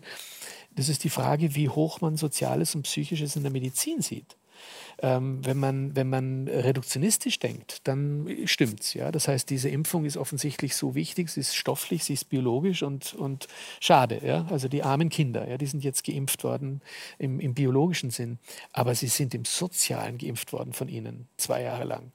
Sie haben zwei Jahre lang eine, eine unglaublich menschenfreundliche und liebevolle Art mitgemacht äh, mit Ihnen. Und, und Sie haben mit Sicherheit, und ein biopsychosozial denkender Mediziner würde diese, diese Konsequenz daraus ziehen, was Sie gemacht haben. Sie haben diese Kinder bewahrt. Ob die geimpft werden, biologisch, stofflich, das spielt gar keine große Rolle mehr. Sie haben so viel für diese Kinder auf der sozialen Ebene getan, dass die weit gesünder langfristig sind, wie all jene Kinder, die geimpft werden und diese andere soziale Impfung nicht mitbekommen haben, was Sie getan haben. Also ich würde das unbedingt umdrehen. Das Soziale ist so mächtig, wenn es um den Körper geht, ähm, äh, dass ich unbedingt sagen würde, Sie haben ganz was Besonderes mit den Kindern getan und haben ihnen sehr viel Gesundheit gegeben. Das also sind nicht die, das sind nicht die, die, die in, in fünfzig Jahren auf den, auf den Stationen sitzen mit ihren schweren Entzündungserkrankungen. Davon bin ich überzeugt. Also danke, dass Sie das gesagt haben, Herr Schubert. Kriege ich richtig Gänsehaut. Ja. Äh, nee, finde ich wirklich, also weil das... Ähm, es es, geht, es ja. geht dann so unter den Tisch und das finde ich ganz im Gegenteil. Das ist sehr mutig und, und die Kinder haben sehr viel mitgekriegt. Sehr viel. Und da würde ich jetzt gerne einmal äh, zu äh, Frau Wagner äh, kommen. Mhm. Wie geht es Ihrer Tochter? Also die ist ja dann nur, wenn ich das richtig verstanden habe, ein paar Monate zur Schule. Und dann haben Sie die Entscheidung getroffen, nicht mehr. Jetzt stelle ich mir vor, Einschulung ist ja erstmal was Aufregendes und also man freut sich da ja auch drauf, man wird größer. Ähm, war das für Ihre Tochter von Anfang an gut? Also es war Umstellung auf jeden Fall, aber wir haben, ähm, also zu dem Zeitpunkt, wo ich ins Distance Learning gegangen bin, mit ihr hat es auch äh, einige andere Eltern schon gegeben, die diesen Schritt gemacht haben und wir haben uns dann relativ schnell zusammengeschlossen und ähm, also ich bin nicht allein mit ihr da gestanden, sondern wir haben uns eben gleich auch gefunden und gegenseitig unterstützt und ähm, also es, Sie, war jetzt, sie hat schon ihre sozialen Kontakte dann auch gehabt. Und wobei man auch sagen muss, die Zeit mit Distance Learning war sehr anstrengend, weil wir ja doch irgendwie an die Schule gebunden waren. Wir mussten unsere Arbeitspakete abliefern. Und so richtig, ähm, richtig optimal ist es eigentlich erst mit dem Homeschooling geworden, weil da, da ist man dann wirklich so sein eigener Chef und kann das einfach selber bestimmen, wie man, wie man an die ganze Sache herangeht. Aber ich habe jetzt ganz, ganz unabhängig von, von der Corona-Thematik, also ich Für mich ist einfach, also für mich ist durch das Ganze das Bildungssystem einfach am Ende. Also für mich ist die Schule keine Option mehr. Also ich glaube einfach, es ist wahrscheinlich auch eine ziemlich, eine ziemlich große Chance, dass man jetzt einfach neue Wege begeht, weil das einfach so nicht mehr weitergehen kann. Und ähm, also ich meine, ich glaube schon auch, dass es Lehrer gibt, die, äh, so wie Sie ja gesagt haben, die wirklich auch die Kinder beschützen und für die muss man auch wirklich sehr froh und dankbar sein. Also ich habe auch mit manchen gesprochen, die gesagt haben, sie versuchen in ihren im Rahmen ihrer Möglichkeit, die Kinder vor diesen Sachen zu bewahren. Und ich kenne auch welche, immer, die das toll dann, gemacht haben. Genau, und das, das muss man auch wirklich ja. würdigen. Also ja. das, ich möchte jetzt auch nicht alle, Bausche, also nicht alle über einen Kamm scheren. Aber für mich persönlich, also ich bin unabhängig von dieser Corona-Thematik einfach draufgekommen, dass es, also seit meine Tochter jetzt nicht mehr in der Schule ist, die ist wieder so, die ist so kreativ geworden, die, ich brauche ja eigentlich nicht mehr, ich, ich, bin, ich brauche keine Lehrer spielen oder so, sondern die, die erarbeitet sich das alles selber. Also das ist so, also ich bin so auf den Geschmack gekommen, auf dieses Unschooling, dass ich, also ich kann es mir anders nicht mehr vorstellen. Und, und, das ist, und ich glaube, dass es generell einfach zu überdenken gilt, wie wollen wir unser Bildungssystem in Zukunft haben oder aufbauen oder, oder verändern. Und, und ich denke, also ich meine, bei uns in Österreich ist es jetzt ein bisschen eine spezielle Situation, weil wir haben, es ist eigentlich eine historische Situation. Wir haben noch nie so viele Menschen gehabt, also so viele Eltern, die ihre Kinder aus der Schule genommen haben. Also das ist, sowas hat es noch nie gegeben. Und dementsprechend nervös reagieren verständlicherweise natürlich auch die Behörden. Und, und das ist jetzt meiner Meinung nach eine, eine Riesenbewegung, also das ist eine Bewegung, die da in Gang Okay, da haben sich war. also viele angeschlossen. Genau, und, ähm genau. Ja, ja, weil, weil natürlich bei uns auch gesetzlich die, die Möglichkeit besteht, dass man sein Kind aus der Schule nimmt und eben ähm, auf Basis dieser, dieser Homes, also im Homeschooling hat und dann am Ende des Jahres eine Externistenprüfung macht. Und das ist halt jetzt auch eine sehr angespannte Situation, weil natürlich, ich meine, die haben jetzt keine Freude damit, dass so viele Leute, also so viele Kinder jetzt in Schulen abgehen, weil das ist ja eine, eine finanzielle Frage. Aber trotzdem sehe ich das momentan einfach als Riesenchance, da einfach auch, einfach auch neue Wege zu begehen und ähm, da das ganze Bildungssystem einmal zu wirklich zu reformieren und nicht nur davon zu reden und dann im Endeffekt eh nichts zu ändern. Aber ich würde halt mir wünschen, dass da einfach auch mehr, noch mehr kommt. Also es ist immer noch ein bisschen zu wenig, also auch von den Lehrern her, dass man da die Bereitschaft hat, wirklich was grundlegend zu ändern. Ich, ich würde an der Stelle, bevor ich zu Herrn Hüther komme, ganz kurz noch eine Antwort von Ihnen darauf, dass viele sich jetzt vielleicht möglicherweise fragen, ja, das muss man sich ja auch leisten können, oder? Ja, das ist eine Frage der Priori- Priorisierung, würde ich sagen. Also für mich ist dann, dann, dann kommt man halt wieder zu dem... zu der Frage, was ist, was ist ein Kind jetzt wirklich wert oder was ist es mir wert, ein Kind in die Welt zu setzen? Also geht es jetzt nur darum, dass ihr ein Kind in die Welt setzt und dann... Weil man es so macht. Ja, aber es ist halt auch ein Gesellschaftsthema. Und ich glaube, das ist ja jetzt auch etwas, was viele Eltern, die diesen Schritt gemacht haben, äh, dazu bewogen hat, nachzu- umzudenken oder zu sagen, was ist jetzt, ist mir jetzt wichtig, dass wir, dass wir immer auf Urlaub fahren können oder keine Ahnung, oder dass wir diese, diese, ähm, diese finanzielle Unabhängigkeit haben oder geht's, ist mir der Schutz des Kindes wichtiger? Und da ist, ich meine, wenn man da jetzt wirklich diese, diese Kindesmisshandlung anschaut, die da, da, die da wirklich äh, stattfindet oder ja nach wie vor stattfindet, dann frage ich mich schon, ich meine, da, da habe ich dann lieber keinen Job und, und schütze mein Kind. Also das ist schon für mich einfach eine Frage der Priorisierung. Und also ich, ich, ich meine, ich verstehe diesen finanziellen Aspekt. Wir haben auch sehr viele ähm, also die, die in unserem Netzwerk auch sehr viele alleinerziehende Mütter und die aber auch bereit sind, diesen Schritt zu gehen. Und ich glaube, es ist auch, wenn, ich glaube, wenn man das wirklich will, dann öffnet sie das, dann öffnet sie was. Und man, wir unterstützen uns ja auch gegenseitig. Also es ist auch wirklich ein großes Netzwerk schon entstanden. Und, und es gibt also diese, es hat wirklich auch in der, in der Waldorfschule zum Beispiel, ähm, hat es Lehrer gegeben, die wirklich definitiv gesagt haben, sie machen da nicht mit und die sind rausgeschmissen worden. Und die haben wirklich dann eine Bildungsinitiative gegründet. Die haben wirklich so ein schulähnliches System von Montag bis Freitag, wo eben die Kinder betreut werden, aber unter menschenwürdigen Umständen. Also ohne diese Maßnahmen. Die haben das einfach im Rahmen eines Vereins gemacht. Und da war dann eben auch möglich, dass die Eltern weiterhin arbeiten gehen. Also es ist, ich denke, wenn man will, finden sich Alternativen. Es geht, ich, Für mich geht es um eine Grundhaltung. Also das ist, und weil das halt jetzt so offensichtlich ist. Also ich, es ist Selbstermächtigung, ne? Also genau, es geht um Eigenverantwortung und Selbstermächtigung und einfach auch, auch diese Entrechtung, die die Eltern in den letzten Jahren erfahren haben, einfach wieder zurückzugewinnen. Das ist ja wie, ich meine, das ist für mich manchmal schon, schon fast lustig. Oder ich bin einfach nur erstaunt darüber, weil, weil auch die, es ist allein die Bildungsdirektion, die machen nur einmal Buh und alle Eltern fallen in Ohnmacht. Das ist einfach so, das ist so. Das, die Eltern wissen, glaube ich, gar nicht, was sie eigentlich für Rechte haben. Also die, die brauchen nur einmal irgendwas sagen oder einmal das Wort Jugendamt in den Mund nehmen, da kommt jetzt das Jugendamt und dann, dann sind die sofort alle da und, und, äh, und geraten in Schockstarre. Ich, ich, ich, hm? ich glaube, das habe ich schon nochmal. Vor eineinhalb Jahren, im Oktober nach dem ersten Halbjahr, nach, nach, äh, habe ich nochmal in einem Interview äh, schon nochmal diesen Satz gesagt. Ich glaube, dass es... Leider ist es bis jetzt immer noch weitgehend nicht passiert, bei einigen Eltern ja. Ich glaube, es ist einmal wichtig, dass sich Eltern wieder mal klar werden, was ist eigentlich die ursächlichste Aufgabe von Elternschaft? Und das ist, mein Kind zu beschützen. Ja?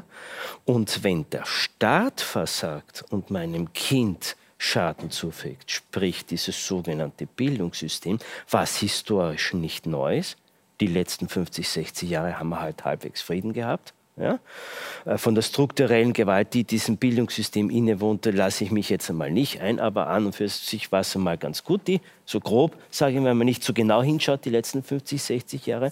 Und jetzt ist der Staat halt wieder übergriffig geworden. Ja? Aber dann ist meine Aufgabe, wem ge der dänische, berühmte dänische Familientherapeut und Pädagoge Jesper Juul hat vor drei oder vier Jahren vor Corona ein kleines Büchlein, aber das hat sie in sich mit dem prägnanten Titel äh, herausgebracht, mit einer wohl entscheidendsten Frage äh, seit Jahren. Wem gehören unseren Kindern? Den Eltern, dem Staat oder sich selbst? Das sollte man mal wieder breit, einen breiten gesellschaftlichen Diskurs einmal wieder abklären. Ja? Und, ähm, und, und, ich, und das ist, glaube ich, es ist einmal wichtig, es ist, einmal, äh, ist gut, dass Frau Wagner hier sitzt, dass man das auch mal sagen, es gab mehr Eltern, als man auch glaubt, die aktiv geworden sind, die sich schützend vor ihr Kind gestellt haben, die in einen lebenslangen Kampf mit der Schule eingetreten sind, die ihre Kinder herausgenommen haben. Es sind in den letzten zwei Jahren viele wunderbare Initiativen entstanden. Es braucht nicht viel, wo sich Eltern, wo halt fünf, sechs Eltern waren, die ihre Kinder herausgenommen haben, ja, und dann äh, Homeschooling oder was auch immer oder, oder was auch immer an, an, an privater, in, äh, privater Bildungsinitiative gemacht haben. Und wenn man sich anschaut, wie es den Kindern heute geht und den anderen geht, dann kann man den Eltern nur gratulieren. Und das haben im Übrigen in den letzten zwei Jahrhunderten immer Eltern gemacht. Das gab es immer. Ja? Weil die Schule, äh, das ist ein Auf und Ab gewesen. Die Schulen waren nie in Europa die letzten vierhundert Jahre dazu da, den Menschen zu bilden, sondern sie abzurichten für die herrschende Ideologie, die wir einmal, was die katholische Kirche, das sollten wir Christen, dann sollten wir im neunzehnten Jahrhundert Militärschulen, dann sollten wir Nationalsozialisten, Kommunisten, Monarchisten, immer sollten, war die Schule dazu da, die herrschende Ideologie durchzusetzen. Und das, außer ja. die letzten fünfzig Jahre war es einmal ein bisschen besser. Und das sind nicht ja? nur die Eltern, man muss natürlich auch für die Lehrer eine Lanze hier brechen, weil ich war jetzt gerade äh, vergangenes Wochenende auf dem ersten Bildungstag in Salzburg, ähm, wo sich kritische Lehrer zusammengesetzt haben und die nur aus dem Salzburger Oberösterreich-Bereich, zweihundertfünfzig Lehrer, die sich getroffen haben. Also es gibt eine Masse an Lehrern, die das nicht mehr aushält, genauso. Und ich würde sagen, ähm, es gibt durch alle Schichten und durch alle Berufsgruppen natürlich wirklich kritische Leute, die sagen, sie wollen nicht mehr. Sie gibt es in der Medizin, sie gibt es im Bildungsbereich, sie gibt es unter den Eltern. Ich meine, das Verzweifelnde ist wirklich, wie wenig Eltern in Anführungszeichen wirklich ihre Eltern, äh, ihre Kinder schützen. Das ist wirklich der, das, das ist die ist Katastrophe. Ja. Das ist das Erschütternde. Ja. Frau Wessler, ja. ich, ich meine, passt das noch? Sie wollten was zu Frau Wagner sagen. Mhm. Schön. Also kurze Anmerkung. Ich denke, dass mit der ähm, Schulpflicht, also an, an Gebäudeanwesenheitspflicht, ich glaube, das können wir komplett knicken. Das kriegen wir in Deutschland politisch niemals, dass die Eltern die Wahl haben zwischen äh, Homeschooling und äh, Anwesenheit. Ähm, da sind die Linken übrigens auch sehr davor, weil die immer sagen, es hätte was mit Chancengleichheit zu tun. Ähm, was ich noch anmerken möchte, ist, wir reden jetzt über Schule. Ähm, alles, äh, alles d'accord. Was übersehen wird, dass die Erzieherinnen die ersten waren in den Kitas, die eine Petition gestartet haben, im Lockdown noch, weil sie sich geweigert haben, die Kinder zu betreuen von den Krankenschwestern und von den Ärzten, weil sie so eine Angst hatten um ihr Leben. Und es sind jetzt wieder die Erzieherinnen, die sagen, wir wollen verpflichtende Tests in den Kindergärten haben und am liebsten hätten sie Pooltests und diese Petitionen laufen. Und ich, das erschüttert mich immer und immer wieder, dass in der ganzen Stadt bei über hundert Kitas nicht eine einzige Kita-Leitung ist, mit der ich mich austauschen kann. Keine. Und wenn ich das jetzt hochrechne auf N R W, es gibt einen schönen Verband von Lehrern, auch in N R W, äh, Lehrer stehen auf, aber es gibt in unserem Bereich nichts und da sind die ganz Kleinen. Die ganz Kleinen, also wenn ich Kinder, ähm, äh, ich sag mal, wenn ich sehr totalitär wäre und ich hätte die Idee, ich möchte die Menschen zu Sklaven machen, dann würde ich versuchen, auf die kleinen Kinder zu gehen, immer. Und die Kindergartenpflicht gibt es nicht, aber die wird es bald geben. Wir haben eine Abdeckung von Kindergartenplätzen von achtundneunzig Prozent in unserer Stadt und die ist nicht besonders reich. Das heißt, jeder versucht, einen Platz zu kriegen und unter unglaublichsten Bedingungen haben die in Corona-Zeiten ihre Kinder abgegeben. Ich erzähle es noch. Nochmal, das Baby wurde auf die Decke gelegt, die, die Eltern gehen weg und die Erzieherin kommt raus im Schutzanzug und nimmt das Kind und trägt es rein. Das ist passiert. Das ist passiert, das ist unfassbar. Vier Monate alte Babys werden abgegeben, immer und immer wieder. Das muss man einfach immer wieder sagen. Na, und es gibt da überhaupt keine Lobby, nichts. Die Eltern, die ungeimpft sind, werden teilweise heftig diskriminiert. Die müssen ihr Kind am Gartenzaun abgeben. Die dürfen noch nicht mal bis zur Tür gehen. All solche Dinge, unglaubliche Dinge, die da passieren. Deswegen ist es so wichtig, auf eine Metaebene hier auch zu kommen, finde ich, oder? Ja. Nochmal, ich habe das hier vorhin Na, Ich finde find das schon schön, mit den, also ja. auch gerade mit den praktischen Beispielen, um das auch nochmal deutlich zu machen und klar zu machen. Aber unsere Metaebene natürlich. Die Metaebene ist, in welcher Kultur befinden wir uns? Ja. Dass sowas und wie gelingt ist. Es uns? Das ist doch so wichtig, oder? Das also, Kind wieder als das zu sehen, was es Absolut, ist, nämlich unser aller Morgen, unsere Zukunft. Das ist eine kulturelle Katastrophe, in der wir uns befinden, ja. dass sowas überhaupt stattfindet. Ja, aber oder? Vielleicht leben wir in einer Kultur, die ja gar keine Zukunft will. Nee, ich ich komme jetzt, wenn wir jetzt auf die Metaebene ja. kommen, eine Kultur, die so kollektiv ihren Kindern so viel Schaden um. Was ist da eigentlich davor schon alles passiert? Weil das ist ja die Zukunft, ist eigentlich die nächste Generation. Und wenn ich ja so kollektiv, so massiven Schaden zufüge, ja, dann muss man sich schon fragen, wenn auch vielleicht unterbewusst, haben wir es? Ist das nicht kollektiv? So ein kollektiv, kollektiver gesellschaftlicher Suizid, der da stattfindet. Das ist ein altes Thema, weil ich denke, ich bin heute mit dem Taxi in Hamburg, durch Hamburg gefahren und schaue diese wunderschönen Häuser an und denke mir, gab es nicht mal diese Zeit äh, des Hamburgerisierens? War das nicht ein Thema im Zweiten Weltkrieg, wo ähm, Hamburg wurde ja wirklich erdbodengleich gemacht, ja? Also wo wirklich die Menschen im, im, im, im Teer verbrannten, ja? Weil alles so heiß war durch die Bomben. Ja? Und wenn man sich jetzt Hamburg anschaut, wie wunderschön das ist, als Symbol, ja, als westliches Symbol noch einmal, ja, dass sich die Deutschen nicht runterkriegen lassen, aber sie haben es zugekleistert. Sie haben diese ganze Traumatisierung, diesen ganzen Wahnsinn, der da stattgefunden hat, ja, den haben sie letztlich zugeklebt. Sie haben, sie tun so, als ob nichts war. Ja. Den Eindruck hatte ich heute, als ich durch Hamburg gefahren bin, ähm, und, und, und denke mir, das ist eigentlich das, was dann, dann kommt es wieder. Ja. Ich, wir dürfen nicht vergessen, also Emotionen, die nicht äh, die ausgedrückt wurden und, und, und geheilt wurden, das kommt wieder. Und wir sind in einer Situation, wo man sich wirklich sagen muss, und das wird ja immer wieder, wenn, wenn jemand sowas sagt, äh, es erinnert nun mal doch an vor achtzig Jahren, mindestens vor achtzig Jahren historisch. Ja? Wir haben ja noch andere Zeiten auch noch. Ja? Also, aber jetzt reden wir mal von, vom Dritten Reich, reden wir mal vom Zweiten Weltkrieg. Und wer jetzt sagt, äh, darüber darfst du nicht reden, verdeckt schon wieder. Ja? Ich will darüber reden. Und ich finde, wir sollen nicht das zudecken. Wir sollen uns wirklich die Frage stellen, was, was braucht es denn, um diese ganzen Traumata mal wirklich auch, auch anzugucken? Und ich denke, das sind ganz tiefe Dinge, die hier wiederholen. Ja? Aber ich glaube, dafür müssen wir, aber Entschuldigung, wenn ich einmal ja. kurz dazwischen dazwischen darf. Ähm, ich glaube, es ist erstmal wichtig, ein Bewusstsein überhaupt dafür zu schaffen, dass es dieses Trauma gibt. Weil die meisten wissen gar nicht, dass sie es haben. Und ich habe von, von ähm, einem Traumaforscher ähm, gelernt, der gesagt hat, also Trauma schafft Krieg und Krieg schafft Trauma. Und also es ist ein, ein ewiger Kreislauf. Ja? Und äh, von daher, also das ist, so wie Sie das sagen, wäre das auch die Frage nach den Ursachen, warum, das hat Herr Hüther ja gesagt, ist nun gerade auch in Österreich, in Deutschland die Maßnahmen am härtesten sind. Sie sagen Absolut. Jetzt irgendwie, hier wurde Achse alles zugedeckt. Das richtig, heißt, es ja. wurde, jetzt mal um es aus der ähm, höheren Perspektive zu betrachten, eben nicht geheilt. Und deswegen wiederholt so es sich. Das vermute ich ganz stark. Es ist wirklich eine Achse des Bösen, kann man fast sagen, aber es die ist wir ja in Europa trotzdem haben. Eine Chance, ja. oder? Hm? Es ist ja aber trotzdem dann irgendwo auch eine Chance. Also ich denke, es muss, ich meine, so, so grauenvoll das Ganze ist, es ist ja irgendwo auch, es muss ja irgendwann einmal aufkommen. Also ich denke mir halt immer, es ist, das ist halt alles, es klingt immer alles sehr negativ und ich glaube, wir sind alle schon ziemlich geschlaucht ein bisschen nach diesen zwei Jahren, aber ich glaube, dass einfach die Chance, um wirklich aus dem rauszukommen, ist, dass jeder Einzelne in seinem in seinem Umkreis oder in, seinem, in seinen Möglichkeiten, die er hat, einfach aus dem aussteigt und was, was Neues schafft. Und ich glaube, das kann Das tun jeder. Wir, die hier am Tisch sitzen. Ja, natürlich. Wir schaffen was Neues.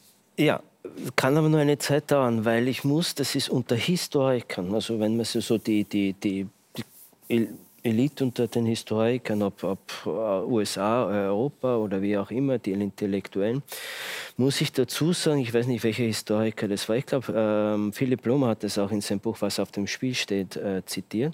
Es ist leider historisches Faktum. Wenn eine Gesellschaft glaubt, das zeigt die Geschichte wiederholt, vor allem der letzten zweihundert Jahre, schlimmer kann es nicht werden, dann wird es meistens schlimmer.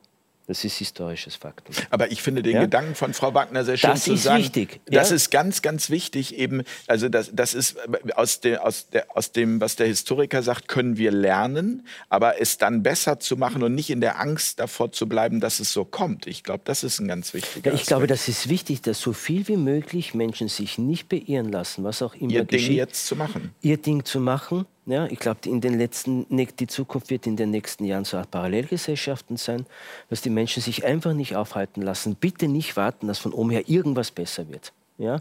Sondern sich zusammenschließen in kleinen Gemeinschaften, die Kinder schützen, weil irgendwann ist jeder Krieg zu Ende und wir sind in einem Krieg. Ja? Aber mir, ich wollte ganz was Wichtiges, dass die, dass das nicht so zwischen Österreich als Kuriosum dasteht wegen der Schul, äh, äh, weil Sie sagen, Deutschland hatte die Schulgebäudeanwesenheitspflicht. Das ist was ganz was Wichtiges. Den rigorosen Schulzwang gibt es in ganz Europa, nur in Deutschland. In allen anderen Ländern gibt es grundsätzlich die Möglichkeit, dass ich als Elternteil oder auf Privatinitiative, äh, außerhalb des, äh, des Schulsystems Bildungsinitiativen machen kann. War Schweden nicht auch noch damit dabei? Naja, also überall. Nur, dass es auch in den anderen Ländern so wenig Eltern die Möglichkeit nutzen, hat einfach nur damit zu tun, dass heute eben beide Eltern, äh, wo wir jetzt bei der strukturellen Kinderfeindlichkeit unserer Gesellschaft sind, beide Eltern müssen ja heute bei zwei, ab dem dritten Kind sind wir hier in Europa als El- Eltern armutsgefährdet. Ja?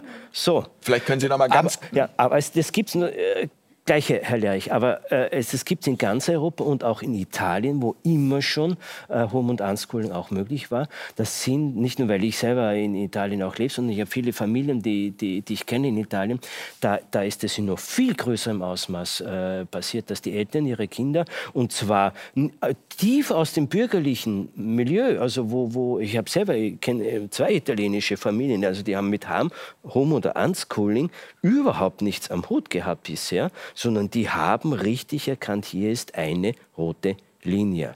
Ja? Sie schauen einfach nicht zu, wie ihre Kinder dort im Grunde nur noch misshandelt werden. Ja? Die, die, die wollen, also die werden wahrscheinlich, wenn es irgendwann vorbei ist, ihre Kinder auch wieder in Schutz sind. Aber die haben sie schützend für ihr Kind gestellt und haben gesagt, aus. Also das geht nicht. Ja? Also die sind noch, in Österreich haben sehr so viele Eltern wie noch nie ihre Kinder, aber in Italien sind das, nur darüber wird natürlich nicht gesprochen und in Deutschland schon gar nicht. Ja? Aber das sind mehr Eltern, als man glaubt, die gesagt haben, stopp, also jetzt reicht's, Gott sei Dank. Ja? Da gibt es aber auch natürlich dann, das muss, da muss man sich eben immer darauf einstellen, ist Ihnen wahrscheinlich auch so gegangen, eine Menge Kritik, oder? Es wird man gewohnt. Bitte? Es wird man gewohnt. Ja. Naja, wenn der Ehemann nicht mitspielt und dann bedroht, vor Gericht zu gehen, sieht die Sache auch schon wieder anders aus. Ne? Das ist durchaus eine sehr schwierige Geschichte, haben wir auch oft erlebt, ja. Erziehungsberatungsstelle in Paderborn mhm. sagt, wir haben fast nur noch ähm, Elternkonflikte. Ich würde aber gerne noch mal diesen, diesen, Entschuldigung, diesen Begriff strukturelle Kinderfeindlichkeit. Ähm, strukturell bedeutet so ja nicht sichtbar. Genau, also ja. äh, vielleicht können oder Sie das noch mal erklären, wer... Mal muss ja, aber muss ja nicht, nicht nur unsichtbar sein. Strukturell heißt ja nicht nur unsichtbar, ich denke auch sichtbar. Also ich glaube nicht, dass da ein Unterschied zu machen ist. Aber mal als praktisches Beispiel, was ist strukturelle ähm, Kinderfeindlichkeit? Wenn man eine Milliarde wie Deutschland für Rüstung ausgibt. Eine Milliarde. hundert, oder? War das jetzt nicht so? Hat der oder, Scholz nicht gesagt, es sind hundert Milliarden? Es ist auch die eine, und wenn es eine ist, ist so viel. Und das in einem Land wie Deutschland, wo inzwischen ein Drittel aller Kinder, genau genommen dreiunddreißig Prozent in einer Hartz vier Familie aufwachsen. dreiunddreißig, ein Drittel. Das heißt, im kinderärmsten Land Europas gibt so viele arme Kinder wie in keinem anderen Land in Europa. Und dieses Land beschließt als Zukunftsinvestition nicht genau da zu investieren, sondern eine Milliarde oder hundert. Ich höre es gerade aus der Regie, es sind tatsächlich hundert Milliarden. hundert Milliarden. hundert Milliarden. Gerade, ja. So, Sie brauchen, damit diese, jemand das versucht auszurechnen, Sie brauchen nicht einmal die ganze Rüstungs hundert Milliarden streichen, um diese dreiunddreißig Prozent ähm, Hartz vier Kinder ein menschenwürdiges Leben zu ermöglichen. Äh, äh, Leben zu ermöglichen. Brauchen Sie gar nicht die, es wäre schön, wenn die hundert Milliarden rüberwandern würden zu Familien und zu Kindern, ja? Da reicht die Hälfte davon, die fünfhundert Millionen, und die spüren das. Ja? Aber wenn es die Regie sagt, hundert Milliarden, umso drastischer. Ja? Aber das, wie kinderfeindlich und menschlichfeindlich muss eine Gesellschaft sein. Ja? Jetzt haben wir so wenig Kinder wie noch nie. Die, die, wir haben so viele kranke Kinder wie noch nicht, weil vor Corona hat schon jedes zweite Kind eine chronische Krankheit gehabt, weil jedes vierte Kind irgendeinen Therapeuten et cetera. Ja? Alles totgeschrieben. Wie kinderfeindlich aber muss eine Gesellschaft sein? Was ist der Gewinn der Kinderfeindlichkeit? Ich geh, mir geht es um den Gewinn, mhm. mir geht es um diese andere Ebene. Wir, wir können uns darüber ausbreiten, wie schlimm es den Kindern geht. Aber ich frage mich wirklich, was ist der Gewinn? Warum werden hundert Milliarden in die Rüstung jetzt gesteckt? Gut, wir haben jetzt gerade Ukraine, Russland und das ist natürlich damit auch zusammenhängend, warum so viel jetzt Geld ausgegeben wird. Aber ich frage mich, was sind Interessen? Was sind die wirklichen Interessen? Die würden mich interessieren. Was ist der Gewinn? Um was geht's? Warum wird da investiert? Was wird auf, was will aufrechterhalten werden? Welche, welche vielleicht auch Ideologie soll aufrechterhalten werden? Wir sind nicht in einer Demokratie, wir sind in einer kapitalistischen Demokratie. Ja? Das ist noch lange keine Demokratie, wie wir sie uns wünschen würden, ja? Mit freier Meinungsäußerung. Wir haben es gesehen, Corona deckt auf. In dem Moment, wo etwas bedroht wird, und irgendetwas wurde bedroht in den letzten zwei Jahren, und wir wissen, es war nicht Corona. Corona hat nicht die Menschen alle umgebracht. Ja? Es muss irgendwas anderes gewesen sein, um was es jetzt gerade geht. Irgendetwas wird bedroht, eine Ideologie. Ja? Es wird etwas in Gefahr, gerät in Gefahr und dann gehen wir an die Schwächsten los, die opfern wir am schnellsten, ja? Die Kinder, die Alten, die werden geopfert, ja?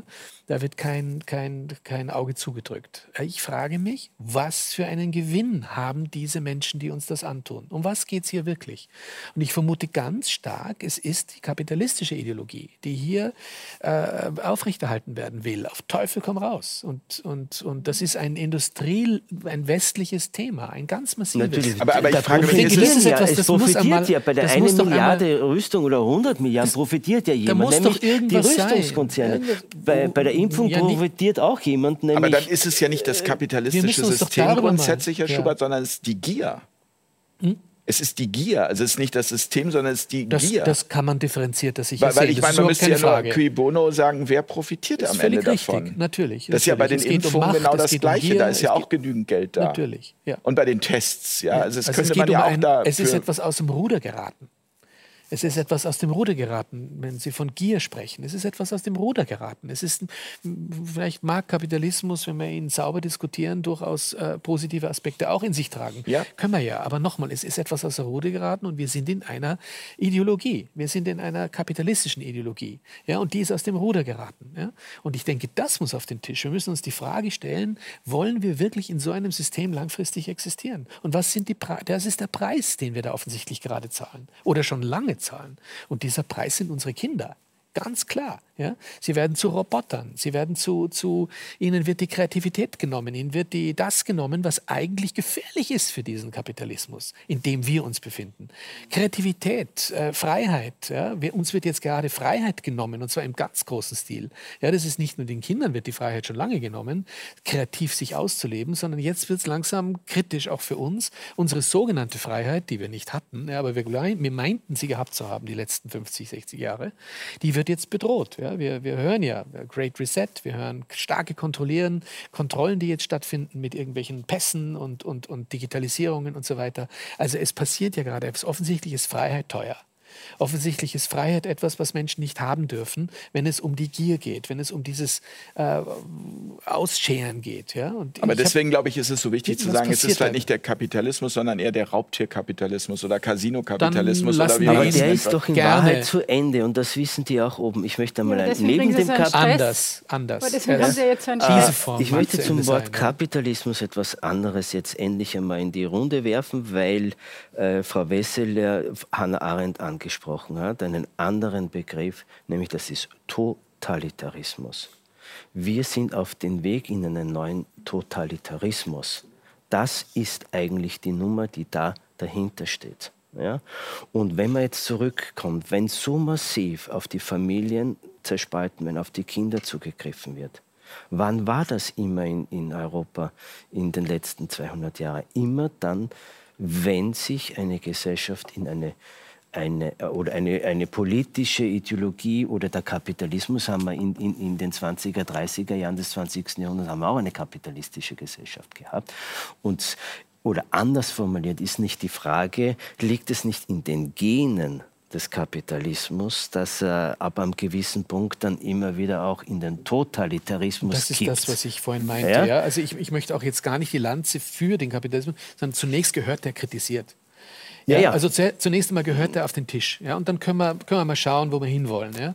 Aber, aber es, Sie ist, können es ist ein System am Ende. Aber das der Sozialismus hat ja auch nicht funktioniert. Richtig, passt ja. Also auch ich bin ja auch gar nicht dabei. Dann, nee. Das gehört hier auf den Tisch, alles miteinander. Und immer, und wenn neu die diskutiert. Republik Keine und Frage, die, die europäischen dabei. Ideen sich ausgebreitet haben in den letzten zweihundert Jahren, ja, so wie in den letzten vierzig, fünfzig Jahren, auch wenn es, wie der Französ- äh, italienische Philosoph Gamm einmal gesagt hat, unsere Demokratien hat es so treffend diese parlamentarischen als äh, Spektakeldemokratien bezeichnet. Ja, es waren keine wirklichen Demokratien, aber es ging uns nicht schlecht, hier in Europa zumindest. Ja. Aber diese Versuche gab es schon früher, von der Fra- französischen Revolution immer rauf. Und immer dann, wenn eigentlich die, die, der Versuch einer Demokratisierung der Gesellschaft hin zu Bürgerrechten, Menschenrechten und so weiter, wenn das entweder nicht mehr geschätzt, gewollt ist, entweder die, die Menschen selber, die Bevölkerung oder das politische System, dann ging es von Demokratie und Kapitalismus, die ergänzen sich nämlich auch hervorragend, dann ging es immer in Totalitarismus. So war es zumindest die letzten hundertfünfzig Jahre. Und genau da stehen wir jetzt an diesem Punkt. Ja? Und, und, ah, äh, einmal Frau Wessler, ja. bitte. Weil aber es ist ganz anders als das, was wir kennen. Weil die Institutionen bleiben aufrecht, die bleiben alle bestehen. Es wird immer wieder betont, wie wichtig die Bildung ist und wie wichtig die Schulen sind. Und sie sind einfach nur noch Hüllen. Wie wichtig die Medizin ist. Ja, natürlich. Und es ist einfach nur völlig ausgehöhlt. Alles, was an Inhalten da sein müsste, richtig, auf der Basis von Empathie, auf der genau. Basis von, von äh, wirklicher Wissensvermittlung, Das, wird, das ist alles raus, das ist dann ist nichts mehr drin, das ist leer. Das ist schön, ja. Bedeu- Bedeutungslosigkeit, ja. Ja. Sinnlosigkeit ist ja. eingekehrt. Ja, aber deswegen sind wir ja da, deswegen genau. sind wir ja da, wo wir jetzt hin. Genau, und, und die Leute, die jetzt dagegen anstimmen, ja. diese Parallelgeschichten gehen, die sagen alle, wir machen was ganz Kleines. Alle. Die haben alle, die sagen alle mit Institutionen erstmal gar nichts. Alle ganz klein. Und das Punkt für Punkt weiter vernetzen mit den anderen Kleinen und auf diese Weise entsteht etwas anderes Reduktion Großes. Und da sehe ja, da seh ich eine Chance. Und, da und das finde ich so wichtig, das Total. zu betonen, weil wie gesagt, auf der einen Seite ja. lernen aus der Geschichte, aber eben ähm, nicht zu sehr in die Dystopie zu gehen, also aus meiner Sicht, nach meinem Gefühl, weil ich möchte gerne, also auch den Menschen irgendwie auch mit solchen Sendungen immer wieder eben positive Beispiele zeigen, die zeigen, es geht auch im Kleinen, jeder kann was machen und wenn, wenn jeder sich seiner Verantwortung bewusst wird, ja, und was Kleines startet, dann entsteht eine Bewegung, die sich auch aus meiner Sicht nicht mehr kontrollieren ähm, lässt oder nicht mehr so kontrollieren lässt, wie man das gerne hätte. Mag jetzt sehr idealistisch klingen, aber ich, ich möchte sozusagen, also für mich, daran glauben können, weil sonst können wir gleich sagen, ja gut, dann, dann können wir auch... Braucht man äh, machen. So, dann, ja, ich so. kann für meinen Teil sagen, ich bin fünfundzwanzig Jahre lang gegen den Strom geschwommen, was die Forschung in der Medizin betrifft. Wir haben ein völlig neues Design entwickelt. Was ganz was Neues, was völlig anderes. Es war extrem schwer. Ich bin sehr trainiert und habe auf Corona in Anführungszeichen mehr oder weniger gewartet, um dann äh, rauszukommen und, und, und auch entsprechend zu verdeutlichen, hier gibt es andere Möglichkeiten. Und, und ähm, es gibt viele, die ihre eigenen Bereiche gepflegt haben, ihre Haltung bewahrt haben, obwohl es schwer ist, obwohl man die Professuren nicht kriegt, obwohl man das Geld nicht bekommt in der Forschung. Ja? Das sind ja alles Verführungen, denen man erliegen kann oder nicht erliegen kann. Ja? Und ich denke, das ist es, um was es Es geht. Es geht darum, genau wie ich es vorhin bei Ihnen auch, auch nochmal verdeutlicht habe und auch gesehen habe. Und es muss gesehen werden, was Sie getan haben. Und es muss auch gesehen werden, was wir getan haben. Alle hier am Tisch in den letzten äh, Jahrzehnten. Ja? Weil, weil das kommt ja nicht von ungefähr. Also das heißt, es ist ganz wichtig. Wir haben etwas zu sagen in Bezug auf eine neue Kultur. Jeder, der hier am Tisch sitzt, hat das zu sagen. Und das wird irgendwann mal auch zum Tragen kommen. Ja, es kommt jetzt schon zum Tragen. Und es ist ein neues, ein neues Wissen, was ja. plötzlich... Es ist ein neues, und es ist längst da, das neue Wissen. Wir haben es schon. Nur genau. sind die Menschen auch sehr unterdrückt worden durch diese totalitären Strukturen, die wir lange schon haben. Ja, das ist nichts Neues. Corona hat es aufgedeckt. Und jetzt äh, gibt es die Möglichkeit, auch nach außen zu kommen und, und, und, und zu verdeutlichen. Aber Hallo, das ist ja, ja auch diese Chance. Also ich sehe ja, im Ganzen ja einfach auch diese auch. Chance. Und ich meine, ich denke mal für mich immer... Ich meine, mir haben sie auch immer gesagt, also so, weil ich habe ja wirklich, hab wirklich die Breitseiten abgekriegt mit meiner Tochter. Also, die, ja. also für mich persönlich war das jetzt wirklich was vor Corona. Ich meine, ich habe immer schon irgendwie gesehen, gewisse Dinge, mit gewissen Dingen war ich immer schon nicht einverstanden, aber ich habe das Gefühl gehabt, da habe ich es nur kontrollieren können. Aber wie Corona dann gekommen ist, da, da ist es wirklich ans Eingemachte gekommen. Also da habe ich wirklich, äh, wirklich agieren müssen. Mhm. Und ich denke halt, ich meine, ich könnte auch, viele sagen, ah, mein, ja Gott sei Dank, mein, also wenn Kinder zum Beispiel jünger sind, Gott sei Dank bin ich nicht in der Situation, dass das, so wie bei meiner Tochter jetzt, dass sie eingeschult wurde und dass das so schwierig war. Aber ich denke mal halt, ich habe es mir jetzt nicht aussuchen können, dass ich in die Situation gekommen bin, aber das hat schon einen Sinn, vielleicht hat das einen Grund, dass ich genau jetzt da geboren worden bin und meine Tochter in der Situation jetzt ist und ich, ich kann was beitragen. Und, und für mich ist halt, ich denke mal, auch wenn es morgen vorbei ist, es hat sich ausgezahlt. Und, und wir, haben, wir haben auch schon was bewegt. Also ich meine, wie gesagt, also ich denke mal auch zum Beispiel, ähm, bei, uns, ich meine, bei uns ist halt die Situation in Österreich wahrscheinlich ein bisschen einfacher, weil wir halt einfach mehr Möglichkeiten gesetzlich gesetzlich geregelte Möglichkeiten haben. Aber zum Beispiel eine ganz interessante Geschichte war, also meine Tochter ist ja auch in den Kindergarten gegangen und da war auch eine Pädagogin, die war grandios. Also die war wirklich, also meine Tochter ist dann auch ganz täglich gegangen und das war aber okay, weil die war so nett, die hat wirklich so reform, reformpädagogisch alles geboten, den Kindern wirklich an, also das war, das war wirklich, die waren so gut aufgehoben. Und dann, also wie meine Tochter dann in die Schule gekommen ist, Ähm, ist, sie so, ist sie wirklich krank geworden. Also wirklich, sie hat das nicht ausgehalten, sie hat diese Maßnahmen nicht umsetzen können und sie ist dann wirklich komplett aus dem System ausgestiegen und dann hat sie eben, ähm, also ich habe dann eben auch schon meine Videos gemacht und so und sie hat mich dann, also wir sind zuerst, also wir haben, also wie meine Tochter in die Schule gekommen ist, waren wir dann ein bisschen getrennt, haben keinen Kontakt mehr gehabt und sie ist dann wieder auf mich zugekommen, weil sie mich gesehen hat und wir haben uns jetzt wieder gefunden und meine Tochter ist zum Beispiel bei ihr jetzt zwei Tage in dieser Betreuung. Also die, macht, die ist in so einem landwirtschaftlich orientierten Spielgarten und das ist ein Traum. Also da sind vierzehn Kinder Kinder von drei Jahren bis vierzehn und das ist, das ist so schön und, und sie, sie sagt, auch wenn sie, sie hat ihren Job geschmissen und sie, sie macht das jetzt einfach aus, aus, Ideo, aus, aus ihrer Ideologie heraus und das funktioniert aber so gut und da sieht man, es, es gibt Möglichkeiten.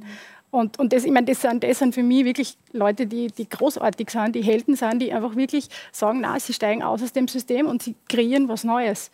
Und, und das, das macht mir auch Hoffnung. Und ich glaube, das ist auch das, wo man den Leuten Hoffnung machen können. Jetzt muss man sagen, okay, wir gehen mit einer Vorbildwirkung voran, jeder in seinem kleinen Rahmen. Und das kann jetzt vielleicht eben auch eine Lehrerin sein, die noch in dem System ist, aber die sagt, sie gibt den Kindern trotzdem das Gefühl, dass das, dass es auch was anderes gibt und dass das nicht richtig ist, was da passiert. Und sie kann in ihrem Rahmen die Kinder schützen. Und ich denke mir, das ist das, was das Leben dann irgendwie auch lebenswert macht. Das ist die Insel, also, das ist wie eine genau, Insel. Genau, und wenn, je mehr von denen sie bilden und je mehr da zusammenkommen, desto, desto, dann hat, hat man auch eine Zukunft. Und ich, ich finde, also wenn ich auf die letzten zwei Jahre zurückschaue, ich meine, es war extrem anstrengend, aber ich, ich hätte nichts von dem, was ich gemacht habe, anders, anders gemacht. Und es, es hat einen Sinn.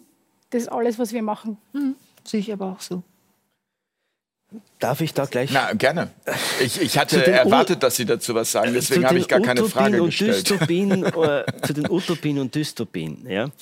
Äh, einmal zu den Utopien. Äh, wenn man allein die letzten zweihundert Jahre nimmt, alle Freiheiten, die wir hier in Europa hatten, in den letzten fünfzig, sechzig Jahren, da ist keine einzige von oben beschlossen worden. Die haben sich über zweihundert Jahre lang hier in Europa die Menschen erkämpft. Teilweise haben Menschen dafür ihr Leben gelassen. Ne?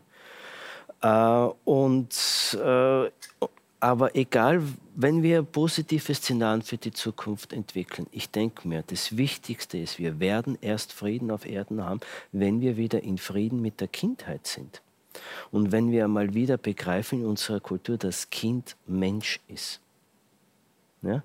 Und also da vom Objekt zum Subjekt. Ja. Das Kind und, ist ja schon mal auch... Und im Prinzip ist, ist so wie die Frau, Mir, äh, Frau Wagner und viele anderen Eltern, die, die sich den Schritt, die diesen Schritt gemacht haben, ja?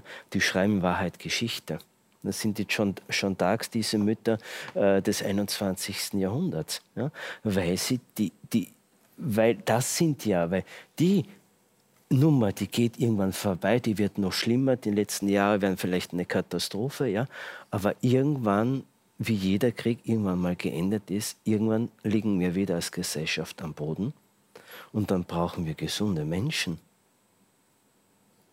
Damit dann nicht wieder das Gleiche passiert, was man nämlich, äh, was Sie so schön mit Hamburg, mit dem Zugleistern äh, gemacht haben, dass man dann nicht wieder die ganzen Traumen. Ja, dass man einfach, es wird dann nicht wieder, es wird nämlich diesmal nicht Schutt und Asche sein, weil alles zerbombt ist, sondern wir haben seelische, ein, ein, ein seelische, eine riesengroßen seelische Müllhalde in ein paar Jahren. Und wir ja? haben vor der Sendung kurz gesprochen, ich erinnere mich jetzt daran, als wir gesagt haben, oder Sie haben gesagt, es wird es nicht mehr geben, dass die Menschen nach Corona und nach dem Wahnsinn, den wir jetzt erlebt haben, sagen, sie haben nichts gewusst davon.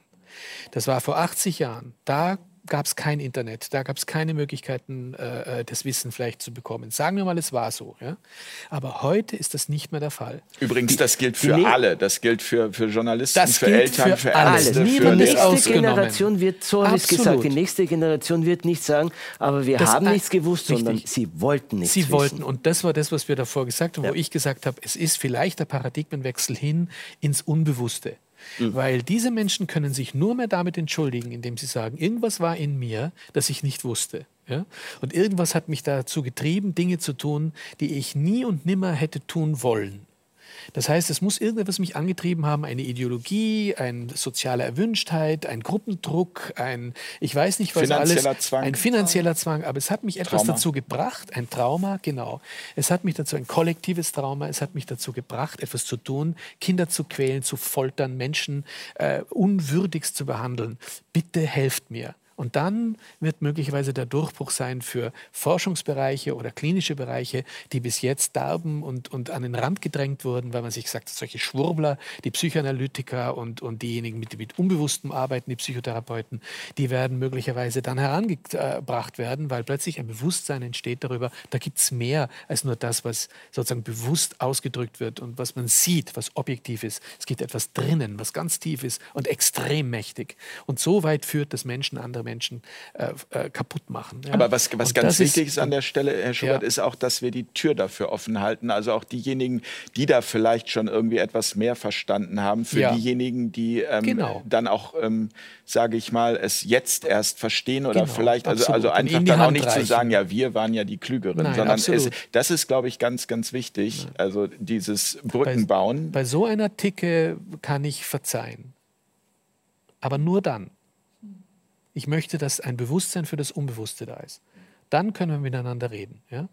Aber zu sagen, nein, es wird es nicht sein, dann werden diese Menschen zur Verantwortung gezogen. Naja, das, hei das heißt ja auch nicht, das, also bitte nicht falsch verstehen, das heißt nicht, dass man nicht nach, also nach den geltenden Gesetzen genau. bestraft wird für das, was man getan Absolut. Hat. Ich meine, wenn ich über eine rote Ampel ähm, fahre und geblitzt werde, bekomme ich dafür auch einen Führerscheinentzug und meine Strafe. Also das heißt, Strafe muss sein, aber dennoch darüber hinaus die Bereitschaft zu sagen, kommt, äh, wir setzen uns an einen Tisch und ähm, überlegen uns, wie es jetzt gemeinsam weitergeht. Sagen wir mal so, die, die Ursachenforschung wird wichtig werden, oder? Die weil sonst bleiben wir in der Spaltung. Absolut richtig, genau. Ja. Mhm. Aber wir, wir erleben ja auch hier, weil ich von der Rolle rückwärts die Europa. Eigentlich macht Europa äh, nur eine Rolle rückwärts. Alle negativen Geister Europas der letzten vierhundert Jahre werden in den letzten zwei Jahren mit einem Schlag aus der Flasche wieder gelassen. Und der Kampf der Medizin, der Schulmedizin gegen die, sage ich jetzt einmal, Alternativmedizin oder gegen die Naturheilmedizin, wie auch immer es bezeichnet. Gegen die Ganzheitsmedizin. Gegen die Ganzheitsmedizin, der ist ja nicht neu. Ja? Wird aber jetzt im Moment so heftig äh, geführt wie schon lange nicht mehr. Aber diesen Kampf wird nur kurzfristig die Medizin gewinnen. Langfristig hat nämlich, setzt die Medizin nämlich gerade alles daran, für immer und ewig von der Bildfläche weitgehend zu verschwinden. Ja, mit dem, was sie tut. Weil wenn sich achtzig Prozent der Geimpften, sage ich jetzt einmal, jedoch in Wahrheit, auch wenn nicht alle das zugeben würden, sich nur impfen lassen aus Angst vor dem Statusverzicht, aus, aus, aus, damit sie wieder in die Disco gehen können oder sonst irgendwas, dann per, und die Mediziner ja hier nicht aufschreien, ja, dann pervertiert sich ja der eigentliche Zweck von, von, äh, von, von Impfung. Ja? Das heißt, die, die dahinterliegende äh, Erzählung bei der Impfung, sie schützt und vor einem Virus macht immun, die ist längst dekodiert. An die glaubt doch in Wahrheit eh kaum jemand mehr. Ja? Das heißt, langfristig gesehen grabt ja im Moment die Virologen, die Medizin ihr eigenes Grab. Und das ist ja auch gut so. Ja? Und nach dem seelischen Trümmerhaufen, der dann übrig bleibt, und sonstigen Trümmerhaufen, die dann nach dieser Schlacht übrig bleiben, dann glaube ich nämlich auch, was dann endlich einmal passieren kann, dass nämlich da ist, dass wir wieder mal in Verbindung gehen. Ja. Ja? In Verbindung. Und in dem Wort Verbindung ist auch Bindung drin. Und das ist ja genau das, was in unserer Kultur in allen Bereichen von unten an ja wieder notwendig ist, dass eben Eltern wieder in Verbindung mit ihren Kindern gehen. Ja? Weil wenn ich wirklich in Bindung oder in Verbindung zu meinem Kind bin, so wie, äh, wie Sie und viele andere, dann kann ich in Wahrheit nicht anders und sagen, stopp, ich lasse mein Kind nicht treiben. Ich, äh, äh, ich setze meinem Kind diese Qualen. Ich muss mir vorstellen, keine Berufsgruppe, fast keine außer Kellner. In den ganzen zwei Jahren musste niemand so lange und so viel Masken tragen wie die schwächsten Glieder unserer Gesellschaft. Und auch noch die, wo die Masken erwiesenmaßen wirklich schädlich sind. Ja, also zumindest bei Kindern weiß man es definitiv. Da haben Sie ja mit Herrn Wallach, glaube ich, eine mhm. Studie. Harald Wallach, ja. Äh, genau. ja, ja, auch dazu vorgelegt. Nur als bei ein Beispiel. Ja, da war ich nicht in der Studie. Nee, nee. Na, aber, aber weil, hat es der Herr Wallach egal. mit jemand anderem ja. gemacht. Ja. Ja. Äh, aber egal, es gibt einige dazu. Ja. Also das wissen wir auf jeden Fall. Einmal rein, rein aber die Maske. Aber was ganz Wichtiges ja. da noch zu sagen ist, die Kinder sind, die vertragen das Virus am allerbesten. Das ja. kommt ja noch dazu. Ja, sie sind die ja, am wenigsten. Das ist ja der Punkt. Und es gibt ja Studien, die gezeigt haben, dass die Lehrer, die da so angstvoll sind und eigentlich äh, glauben, mit, durch den Kinderkontakt in die größte Gefahr ihres Lebens zu kommen, dass die Lehrer die die am besten durchgehen durch diese... Äh, den sichersten Arbeitsplatz. Die haben den sichersten ja. Arbeitsplatz, was ja. Corona betrifft. Ja. Ja. Unglaublich, ja. richtig. Also da muss man sich ja auch die Frage stellen, wie gibt es denn sowas? Ja?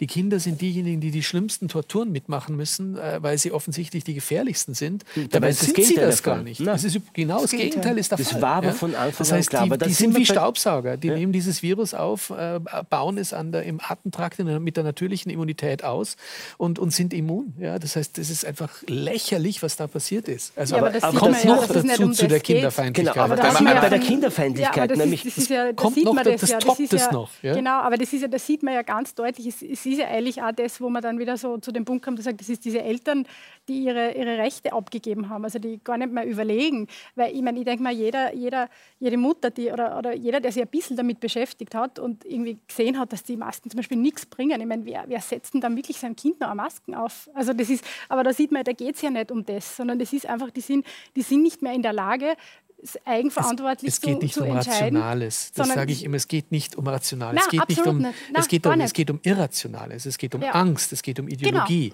es geht um solche Aspekte, die steht über allem und damit kann man alles machen mit Menschen.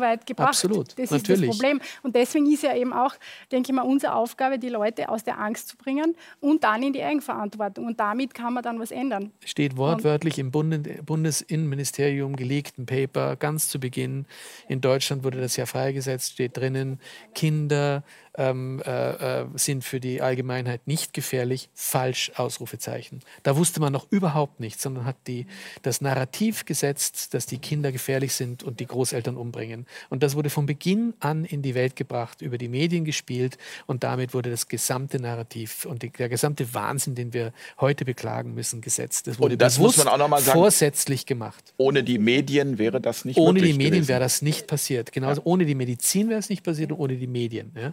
Und die Medizin ist immer schon verquickt mit Politik, das muss man auch sagen. Biopolitik, Michel Foucault. Wir wissen, dass diese Verbindungen sind Nutznießer von einer Seite auf die andere. Ja? Aber noch einmal äh, zu, zu Schweden, weil immer nur von Schweden gesprochen wird. Ja? Äh, es sind überhaupt die skandinavischen Länder, die zumindest äh, Norwegen und äh, Finnland haben teilweise auch Lockdown oder Einschränkungen gehabt. Aber dieses Programm mit Kindern haben die auch nicht durchgeführt. Dreimal die Woche testen, äh, sechs Stunden lang Masken, monatelang. Das haben auch weder Norwegen noch äh, Finnland gemacht. Ja? Schweden hat ganz darauf verzichtet. Ja?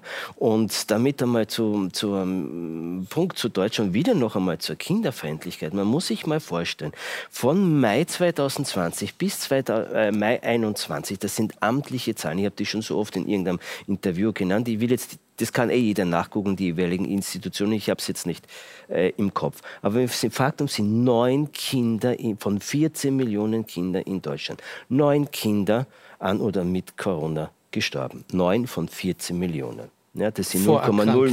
Ja. Und die waren Viele aber schwer vorerkrankt. Vorerkrankt. Und nicht nur in den zwei Jahren, sondern seit Jahren in Deutschland beinahe ein Kind täglich an schwerer Gewalt stirbt. Das sind dreihundert. Manchmal, die Zahlen sind jedes Jahr ein bisschen unter, manchmal sind es dreihundert Kinder, manchmal sind es vierhundert Kinder. Das x-fache und das seit Jahren. Hört man darüber auch irgendwann vor Corona, jetzt, heute oder irgendwo irgendetwas? dreiunddreißig Prozent der Kinder leben in Armut. Wie gesagt, eine stirbt. dreißig Prozent der Kinder in Deutschland, aber auch in Österreich, seit Jahren zunehmend, erleben strukturelle physische oder psychische also Gewalt als Erziehungsmethode. Ja. Also erweitern wir den Fokus nochmal und ja, sagen, also alle zwölf Sekunden stirbt ein Kind an Hunger. Nach genau. wie vor, alle zwölf ja. Sekunden. Ja. Also während wir diese Sendung hier machen, ich kann jetzt nicht so schnell Bill im Gates Kopf rechnen. Sagt, er ist ein großer Wohl Wohltäter, will sieben Milliarden Menschen... hundertzwanzig Millionen Hungernde zusätzlich ja. durch Corona in, ja. in Afrika. Und dieser Wieso gleiche Bill Gates keine Aufmerksamkeit? Lebt in den U S A in einer zehntausend Quadratmeter Villa auch schon seit zehn oder fünfzehn äh, Jahren. Und in genau seinem Land sind schon vor Corona zwei Komma vier Millionen Kinder obdachlos gewesen.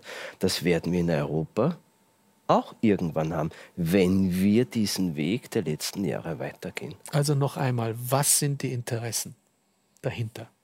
Das ist meine Frage hier. Was sind, wo wird Gewinn gemacht bei all dem, was da passiert?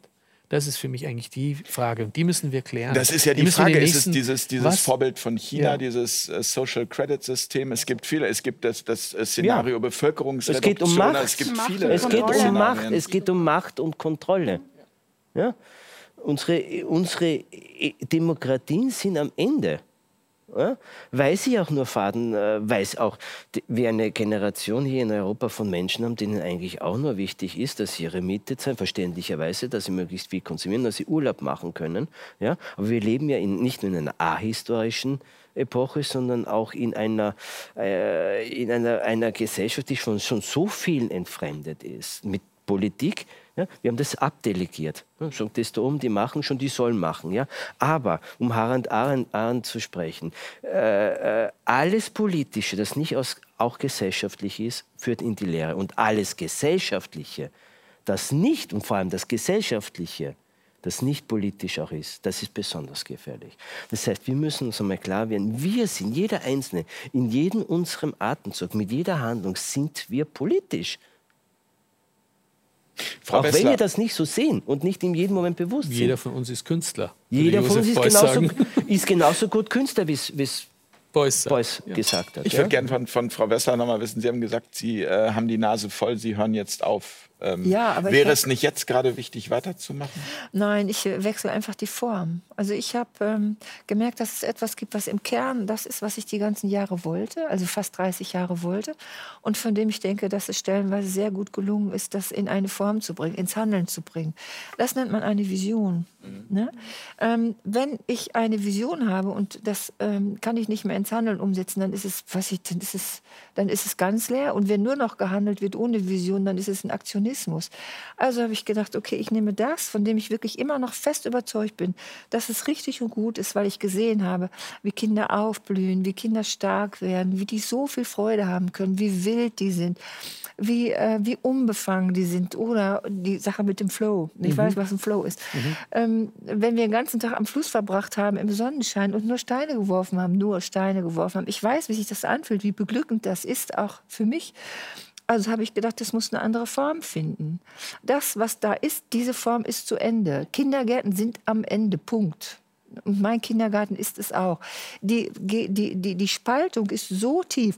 Wenn Eltern sagen, wie toll, dass ihr den ganzen Tag draußen seid bei dem Wetter, gibt es auf der anderen Seite Eltern, die sagen, die lernen überhaupt nichts mehr. Oder deshalb ist mein Kind immer erkältet, weil ihr habt die schon wieder draußen rumrennen lassen den ganzen Tag. Und wenn es erkältet ist, wird es getestet und sitzt schon wieder eine Woche zu Hause. Ist es das, was du willst? Also man kann das, ne, so, das geht durch die Erzieherschaft. Ein Teil der Erzieherin ist der Meinung, äh, lasst, äh, lasst die Kinder rein. Hört doch auf mit diesem Quatsch da an der Tür. Macht die Türen jetzt auf. Und die anderen sagen, nein, wir hätten gerne lieber, dass die meisten Kinder zu Hause bleiben, weil wenn wir gehört haben, dass Eltern husten, dann fragen die schon gleich, habt ihr einen Test gemacht? Also es geht immer, immer nur noch um das.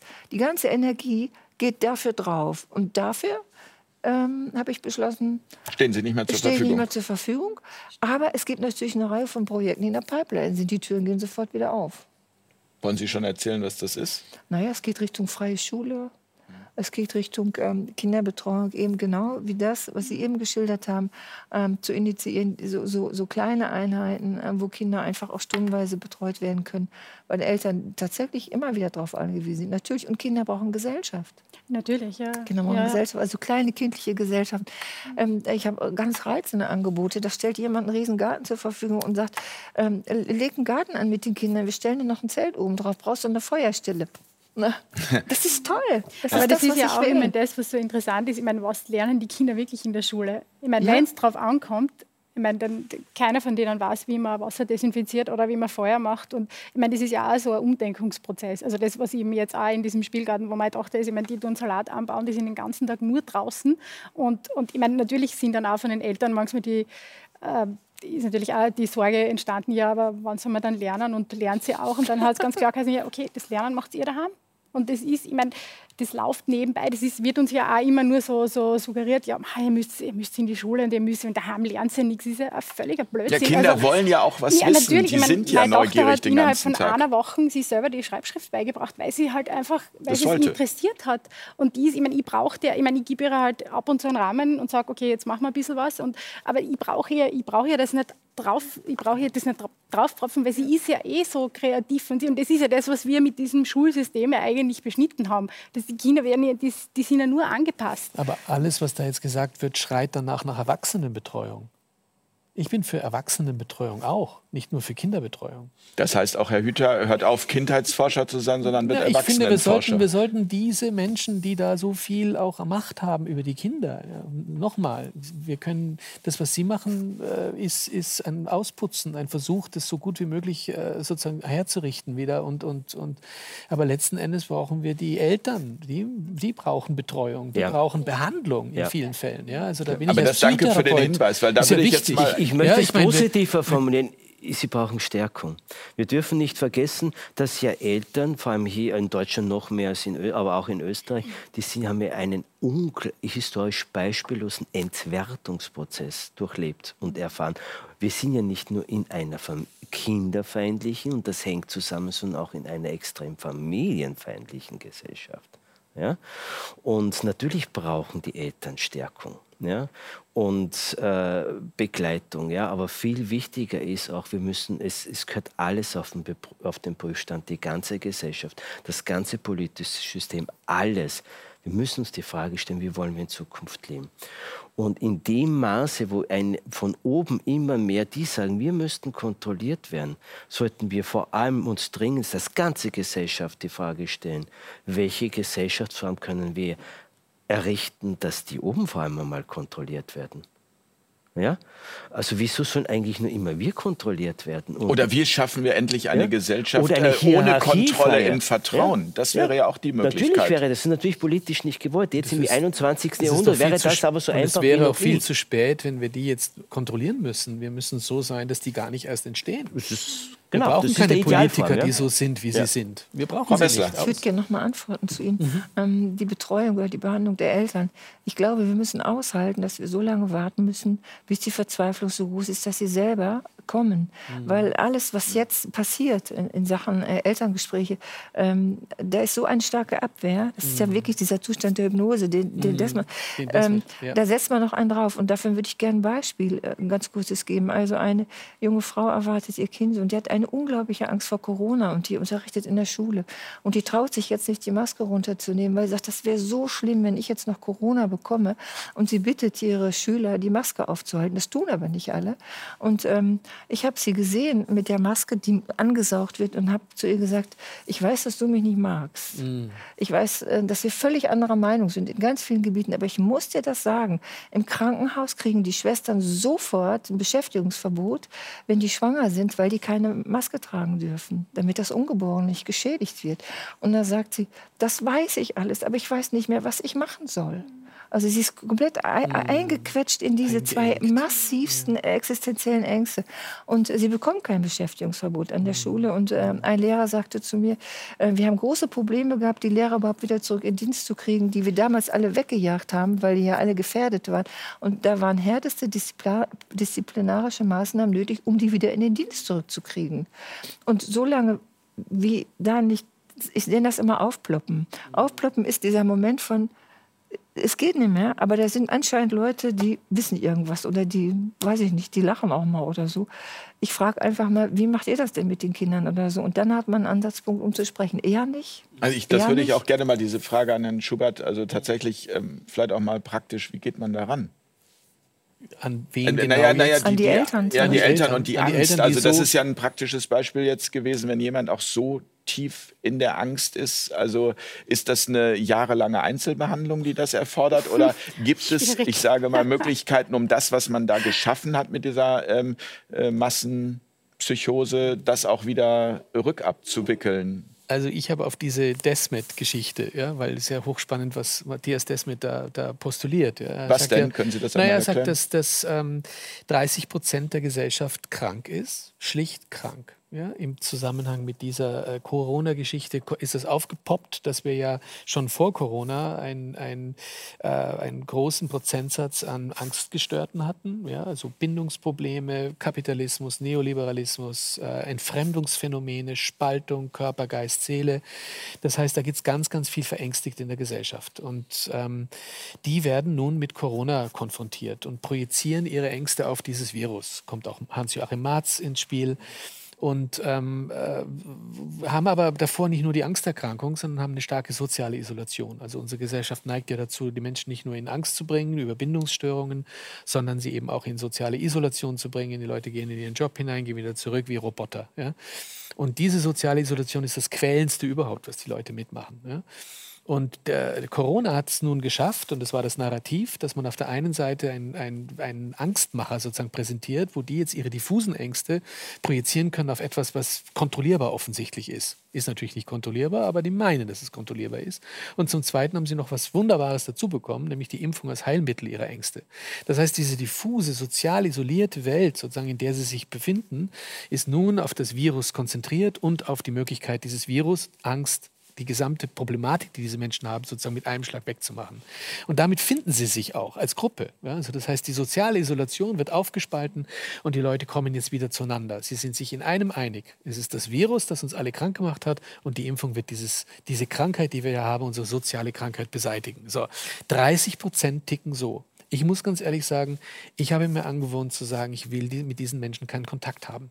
Ich weiß das als Psychotherapeut, weil ich weiß, wenn ich wirklich Kontakt habe, dann gehe ich in Beziehung und dann beginne ich einen Behandlungsprozess zu, zu, zu gestalten, und der ist äußerst energieaufwendig, und die Zeit habe ich und die Energie habe ich nicht. Die habe ich jetzt für meine Leben in meiner Familie, und die habe ich für meine Forschung, die habe ich für, meinen, äh, für meine Möglichkeiten, die ich habe als Forscher aufzutreten, um das alles zu Wissenstransfer zu machen. Also ich kann das nicht, ich will das auch gar nicht. Ich will mit niemandem diskutieren, der in dieser Psychose ist. Das ist, geht nicht, das sollen andere tun. Und dann gibt es nochmal vierzig Prozent in der Gesellschaft, die Wendehälse sind.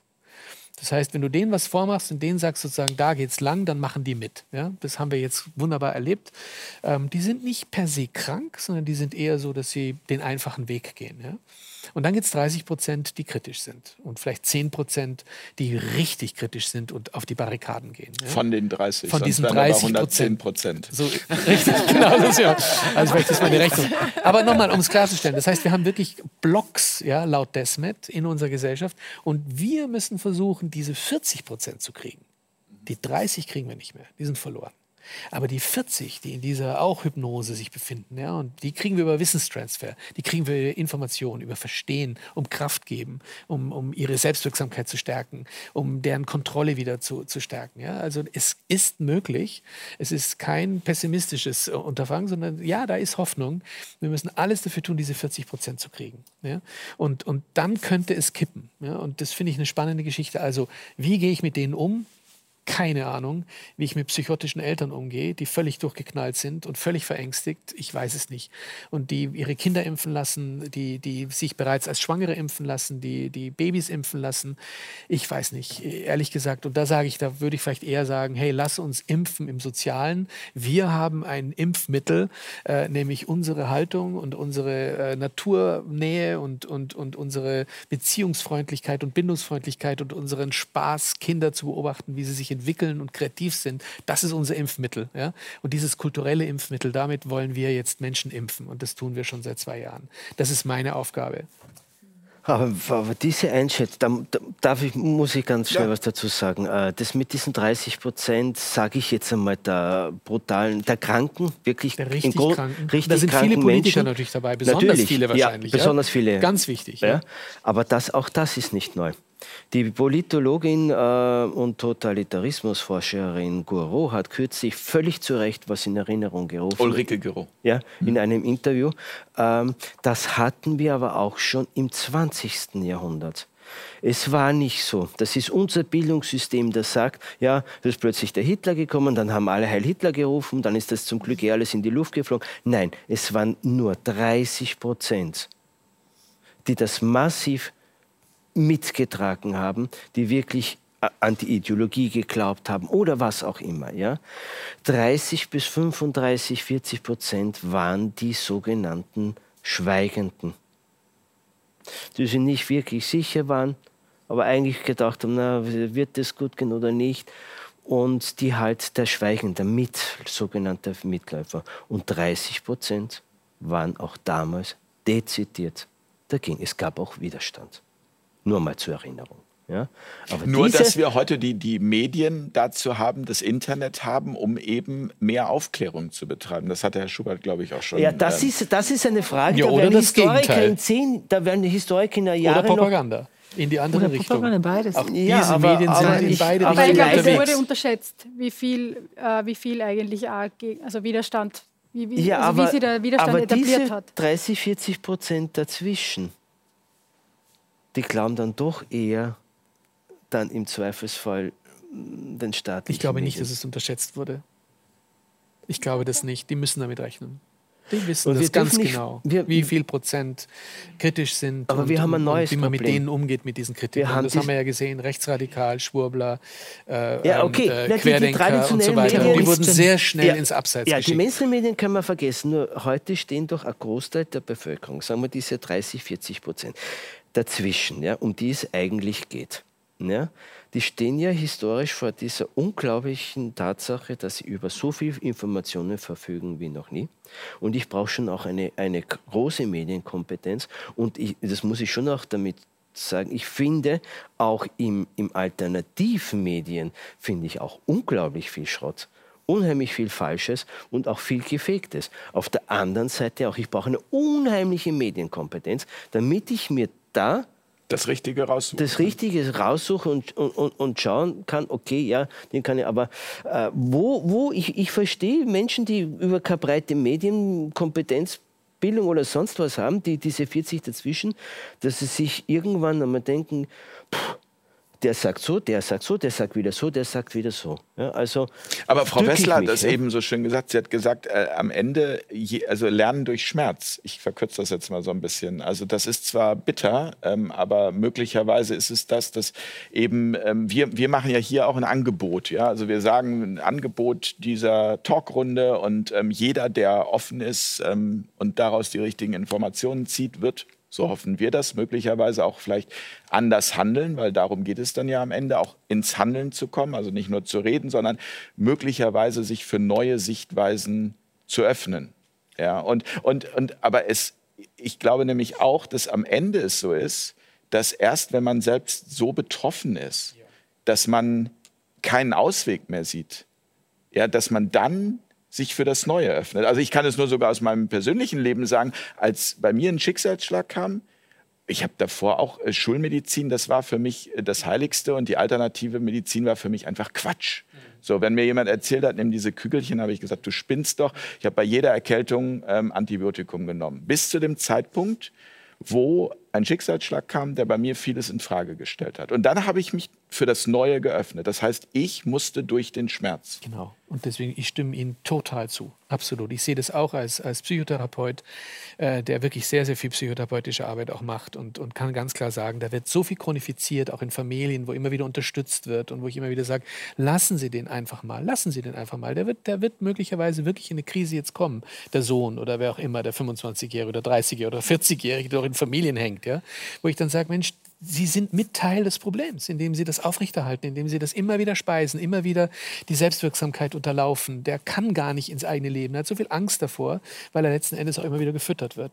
Hören Sie mal auf zu füttern. Gucken Sie mal, was dann passiert. Halten Sie selber den Schmerz aus und dann wird da auch was passieren auf der anderen Seite. Und dann gehen die dann auch in Psychotherapie und gucken sozusagen, aber sie müssen in die Krise kommen, die Menschen. Und deswegen kann ich das nur unterstützen. Ich sehe es auch so. Es klingt zynisch, aber ja, es, es ist, ist gar nicht zynisch gemeint. Es ist, es ist der Weg in die Autonomie und letztlich geht es um Autonomie. Es geht darum, dass Menschen in eine emotionale Autonomie kommen, sich von den Modellen der, der wesentlichen Bezugspersonen lösen und ihren eigenen Wert selbst bestimmen und finden können in verschiedensten Aktivitäten, die sie aber selber definieren müssen, so wie die Kinder ihre Eigenkraft leben sollen und nicht von uns die ganze Zeit vorgelebt bekommen, wie man zu tun hat. Ja? Aber, das ist es letztlich. Aber das Allerschwierigste ist dann, also diese radikale Akzeptanz dessen, dessen ja. was ist, dann zu warten und auszuhalten, dass sich eine Zeit lang nichts bewegt. So ist es. Hm. Oder und kann, mit Schmerzen auch verbunden Zeit ist. Aber ich kann dafür ja mit, Vor mit einem Vorbild vorangehen. Das ist das, was ich tun kann. Also wenn ich denke, weil ich denke mal, also mir haben diese ganzen Zustände auch oft ohnmächtig gemacht. Ich, dachte, ich verstehe es einfach nicht. Wie, wie kann man so tun? Aber dann denke ich mir, ich, ich will gar nicht so viel Energie in das geben und mich damit ärgern und mich selber, weil das raubt mir ja selber auch Energie. Aber das, was ich tun kann, ich kann einfach sagen, es geht anders und, und einfach die Möglichkeit bieten, dass man, dass man eine Tür aufmacht. Und, und dann, wenn der, der Leidensdruck groß genug ist, dann besteht vielleicht die Möglichkeit, dass, man, dass, man, dass, dass sie sich dann für was anderes öffnen. Und ich glaube, das ist die einzige Chance, weil alles andere, weil dann brennen, sonst brennen wir ja aus. Also ja, aber glaub, manche, manche Eltern sind trotzdem, oder manche Menschen sind einfach sehr still und können das nicht. Aber sie sind ganz klar in ihrer Haltung. Und die sind auch an diesem Warten. Die sind auch an diesem Aushalten können. Auch sehr bewundernswert. Aber die sind sehr, sehr klar und die haben eine sehr klare Haltung und die machen das ganz toll. Das gibt es auch. Also das ist, ich glaube, jeder findet im Moment genau das, was für ihn so passend Natürlich, ist. Ja. Ne? Und jeder muss auch und kann auch nur das tun, was in dem Moment für ihn passend ist. Alles andere kann man weglassen. Aber dennoch, glaube ich, ist die wichtigste Frage für die Zukunft, äh, wie wollen wir in Zukunft leben? Und vor allem, da ist ein wichtiges Stichwort bei der Frau Wagner gefallen. Wir könnten uns so unendlich viel Leid und Probleme sparen, wenn wir einmal wieder, vor allem hier in Europa, einmal vollkommen anders mit Kindern umgehen. Da könnten wir uns so viele Probleme ersparen. Nämlich, wer, wer sind denn die Gates, die Lauterbachs, die, die, die Politiker? Das sind ja alles genau die Menschen, die als Kind entweder nicht geliebt wurden, die zum Objekt gemacht wurden. Die, ja, oder Hitler ist zum Beispiel, Stalin ist von seiner Mutter und von seinem Vater geschlagen worden. Hitler ist zweimal in der Schule äh, zurückgesetzt. Und man hat sich nur mal die Biografien all dieser Persönlichkeiten nochmal genau anschauen. Die eint alles. Eine Kindheit in Mangel. In Mangel an Liebe, in Mangel an Anerkennung, in Mangel an, an Selbstverwirklichung et cetera. Und dieser Mangel war früher, sage ich jetzt einmal, einzelnen Kindern vorbehalten oder nicht so vielen wie heute. Und die sind dann aber auch die negativen Persönlichkeiten nachgewiesen. Die sind immer in die Politik gegangen, während die positiven Persönlichkeiten, ja, die eine wunderbare Kindheit hatte, die sind dann Künstler geworden, Goethe, Humboldt, Oko. Ja? Also deshalb ist es so wichtig. Wir wissen ja heute unglaublich viel in der Kindheitsforschung, wie entscheidend das ist, wie geht eine kind, kind, Gesellschaft mit Kindern um. Ja? Nun ist es aber nicht so, dass jeder, der nicht genügend Liebe bekommt, zum Massenmörder wird. Ich habe jetzt nicht nur von Massenmördern gesprochen, ja, aber es gibt ja auch äh, Verbrechen, eine ganze Menge, bei denen fließt kein Blut. Darf ich was dazu sagen? Ich habe mir viel Mühe gemacht und sehr lange darüber nachgedacht, wie eine Utopie ist, für, zum Beispiel für äh, Kinderbetreuung oder der Umgang mit kleinen und großen Kindern. Und ich, in meinem Kopf ist kein Bild dafür, weil das Alte habe ich gerade aufgegeben, ne, das Institutionelle. Aber was ich weiß, ist, dass, wie wir mit Kindern umgehen oder die Kinder selber müssen eingebettet sein in eine andere Form des Gemeinwesens. Ja. Das ist das der Schlüssel. Ja. Und dann äh, wird es auch den Umgang mit den alten Menschen verändern. Aber wir müssen ein völlig neues Gemeinwesen aufbauen. Ja. Ja. Ja, man kann es nicht isoliert. Auf Augenhöhe begegnen. Ich ja. glaube, das ist einmal so eine, Grund, eine Grundveränderung, die, die ja. passieren muss, dass man Kindern auf Augenhöhe begegnet und nicht immer ja. so dieses von oben nach unten, diese, dieses hierarchische Denken, sondern ja. dass man sie eben auch als, als gleichwertige Menschen wahrnimmt. Also, ist ja ein Zufall, dass die Sendung so heißt, auf Augenhöhe. Ja, ja, stimmt, ja. Wir sollten vielleicht auch Kinder mit an den Tisch holen, junge Menschen. Äh, Da sind wir wieder bei Kind, das Kind, der junge Mensch. Zu den Schäden bei Kinder-Corona-Maßnahmen eines noch, da, nur als Ergänzung ganz kurz noch, worüber wir auch nicht gesprochen haben, was auch totgeschwiegen wird, das ist die, die, die unglaublich, der unglaubliche Anstieg an Suizidraten bei Kindern und Jugendlichen in der ganzen westlichen Welt. Die äh, versuchten äh, Suizide haben in den U S A, aber auch, auch in Deutschland und Österreich um das Zehnfache zugenommen und die tatsächlichen, die gelungen, vier, um das Vierfache. Ich hatte von Essen schon geredet. Haben Sie, haben ja, Sie schon drauf mhm. ja. Ja. Ich ja, habe ja. allein in meinem Freundeskreis und des äh, Bekanntenkreis, und das sage ich mal eigentlich bürgerlich, mhm. ja, habe ich drei, vom ersten Lockdown bis jetzt inzwischen drei, Suizid unter Jugendlichen im Alter zwischen achtzehn und vierundzwanzig. Aber so wollen wir jetzt nicht enden. Nee. Nein. Nein, so wollen wir nicht enden. Aber eine Gesellschaft, die, die sowas totschweigt, die sowas hinnimmt, ja, dann muss man sich schon mal fragen. Da können wir also, da, also wir müssen, ich, ich, ich glaube, aber vielleicht ist es die Aufgabe, ich bin, ich bin für mich ein unheimlich positiver Mensch. Ich, ich kenne noch Initiativen, die haben tolle, lebendige Gemeinschaften gegründet. Aber wir müssen, wenn wir keine bessere Zukunft ohne den Wissen um die Vergangenheit, wie der Kierkegaard und alle Philosophen, großen Intellektuellen der letzten zweihundert Jahre gesagt haben, bevor wir, wir dürfen ja nicht in diese neuen Visionen, Utopien, zuerst müssen wir mal wissen, was haben wir falsch gemacht. Zuerst brauchen wir mal die Analyse. Ja? Ja, und wir müssen vor allem und, auch, ähm, wir, wir müssen vor allem auch, Herr Hüther, also ich glaube, es ist eben wirklich zurück zur Eigenverantwortung. Also ähm, das System äh, muss aus unseren Köpfen raus, das alte System. Und es muss etwas Neues entstehen jetzt äh, glaub, das, durch ja, all sollten, diese Initiativen. Wir sollten Werte hinterfragen. Ja, aber am besten, die Werte, aus den Erwachsenen bewegen. Kriegen sie nichts mehr raus. Sie, wir müssen dafür sorgen, dass wir den Kindern das alte System nicht weiter ein, einimpfen. Und dann entsteht alleine eine humane Welt, weil jedes Kind noch, bevor der Transhumanismus irgendwann einmal gesiegt hat, wird er nicht. Ja? Und wir von klein auf sozusagen genmanipuliert werden und den Homo sapiens abschaffen. Ja? Kommt jede Sekunde auf dieser Welt ein Kind gesund, hochbegabt mit der Fähigkeit zur Empathie und mit Liebe zur Welt. Ja, aufpassen. Ja? Das glaube ich nicht ganz, weil wir Weitgehen. wissen aus den, ja, aber ja, wir wissen aber aus den transgenerationalen das Schäden, ist so, ja, aber das, das sind, reicht schon, die Schwangeren tragen ja. bereits in sich Kinder, die sehr stark in Verbindung stehen mit dem, was die Schwangere erlebt, wer sie ist und welchen Partner sie hat und wie das soziale System um die Schwangere herum ist. Also deswegen plädiere ich da sehr stark natürlich auch für starke Präventionsarbeit, ja, die von Ihnen da so wunderbar auch gemacht wurde. Also insofern, äh, ich denke, aber ich sage, da, wir müssen von unten, da ja, können die Eltern natürlich, dazu, natürlich. Ich muss mit den Eltern anfangen. Also es ist ganz stark, ja. dieses System sozusagen mit einer besseren Lebensidee versorgen. Ja, ja, statt mit, Rüstung in, mit, in Eltern von Schwangerschaft an zu investieren. Ja, aber dazu brauchen wir für meine Begriffe das Hinterfragen unserer Kultur. Und, und wo stehen wir eigentlich? Was sind unsere Ideologien? Und, und ich finde das Wort Lebensidee sehr schön. Ja. Wollen wir es damit? Es geht um Menschlichkeit. Ja, es geht um Menschlichkeit. Es ist einfach nur um Menschlichkeit. Ja. Ja. Weg, weg vom Maschinendenken. Hin zur Beziehung zwischen Menschen. Das ist doch ein schönes Schlusswort. Herr Schubert, vielen Dank. Danke Ihnen. Für diese lebendige, interessante, emotionale und wie ich finde sehr wichtige Runde. Danke für Ihren Besuch hier.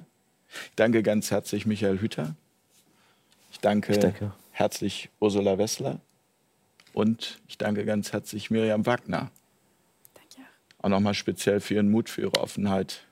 Und ähm, ich danke euch fürs Zuschauen und sage bis ganz bald an dieser Stelle. Vielen, vielen Dank. Und äh, das, ja, das ist eine Sendung, die wird noch nachhallen. Bei mir, bei allen Teilnehmern, ich hoffe auch bei euch. Und äh, unsere Aufgabe oder die Aufgabe, die wir uns zu eigen gemacht haben, ist, euch dabei zu unterstützen, eben dieses alternative Wissen mitzugeben für neue Entscheidungen. Und äh, ich finde es heute sehr gut gelungen. Also es wird natürlich die Community entscheiden mit ihren konstruktiven Kommentaren, aber dennoch vielen Dank. Schönen Abend, gute Nacht, tschüss. Tschüss. Auf Augenhöhe.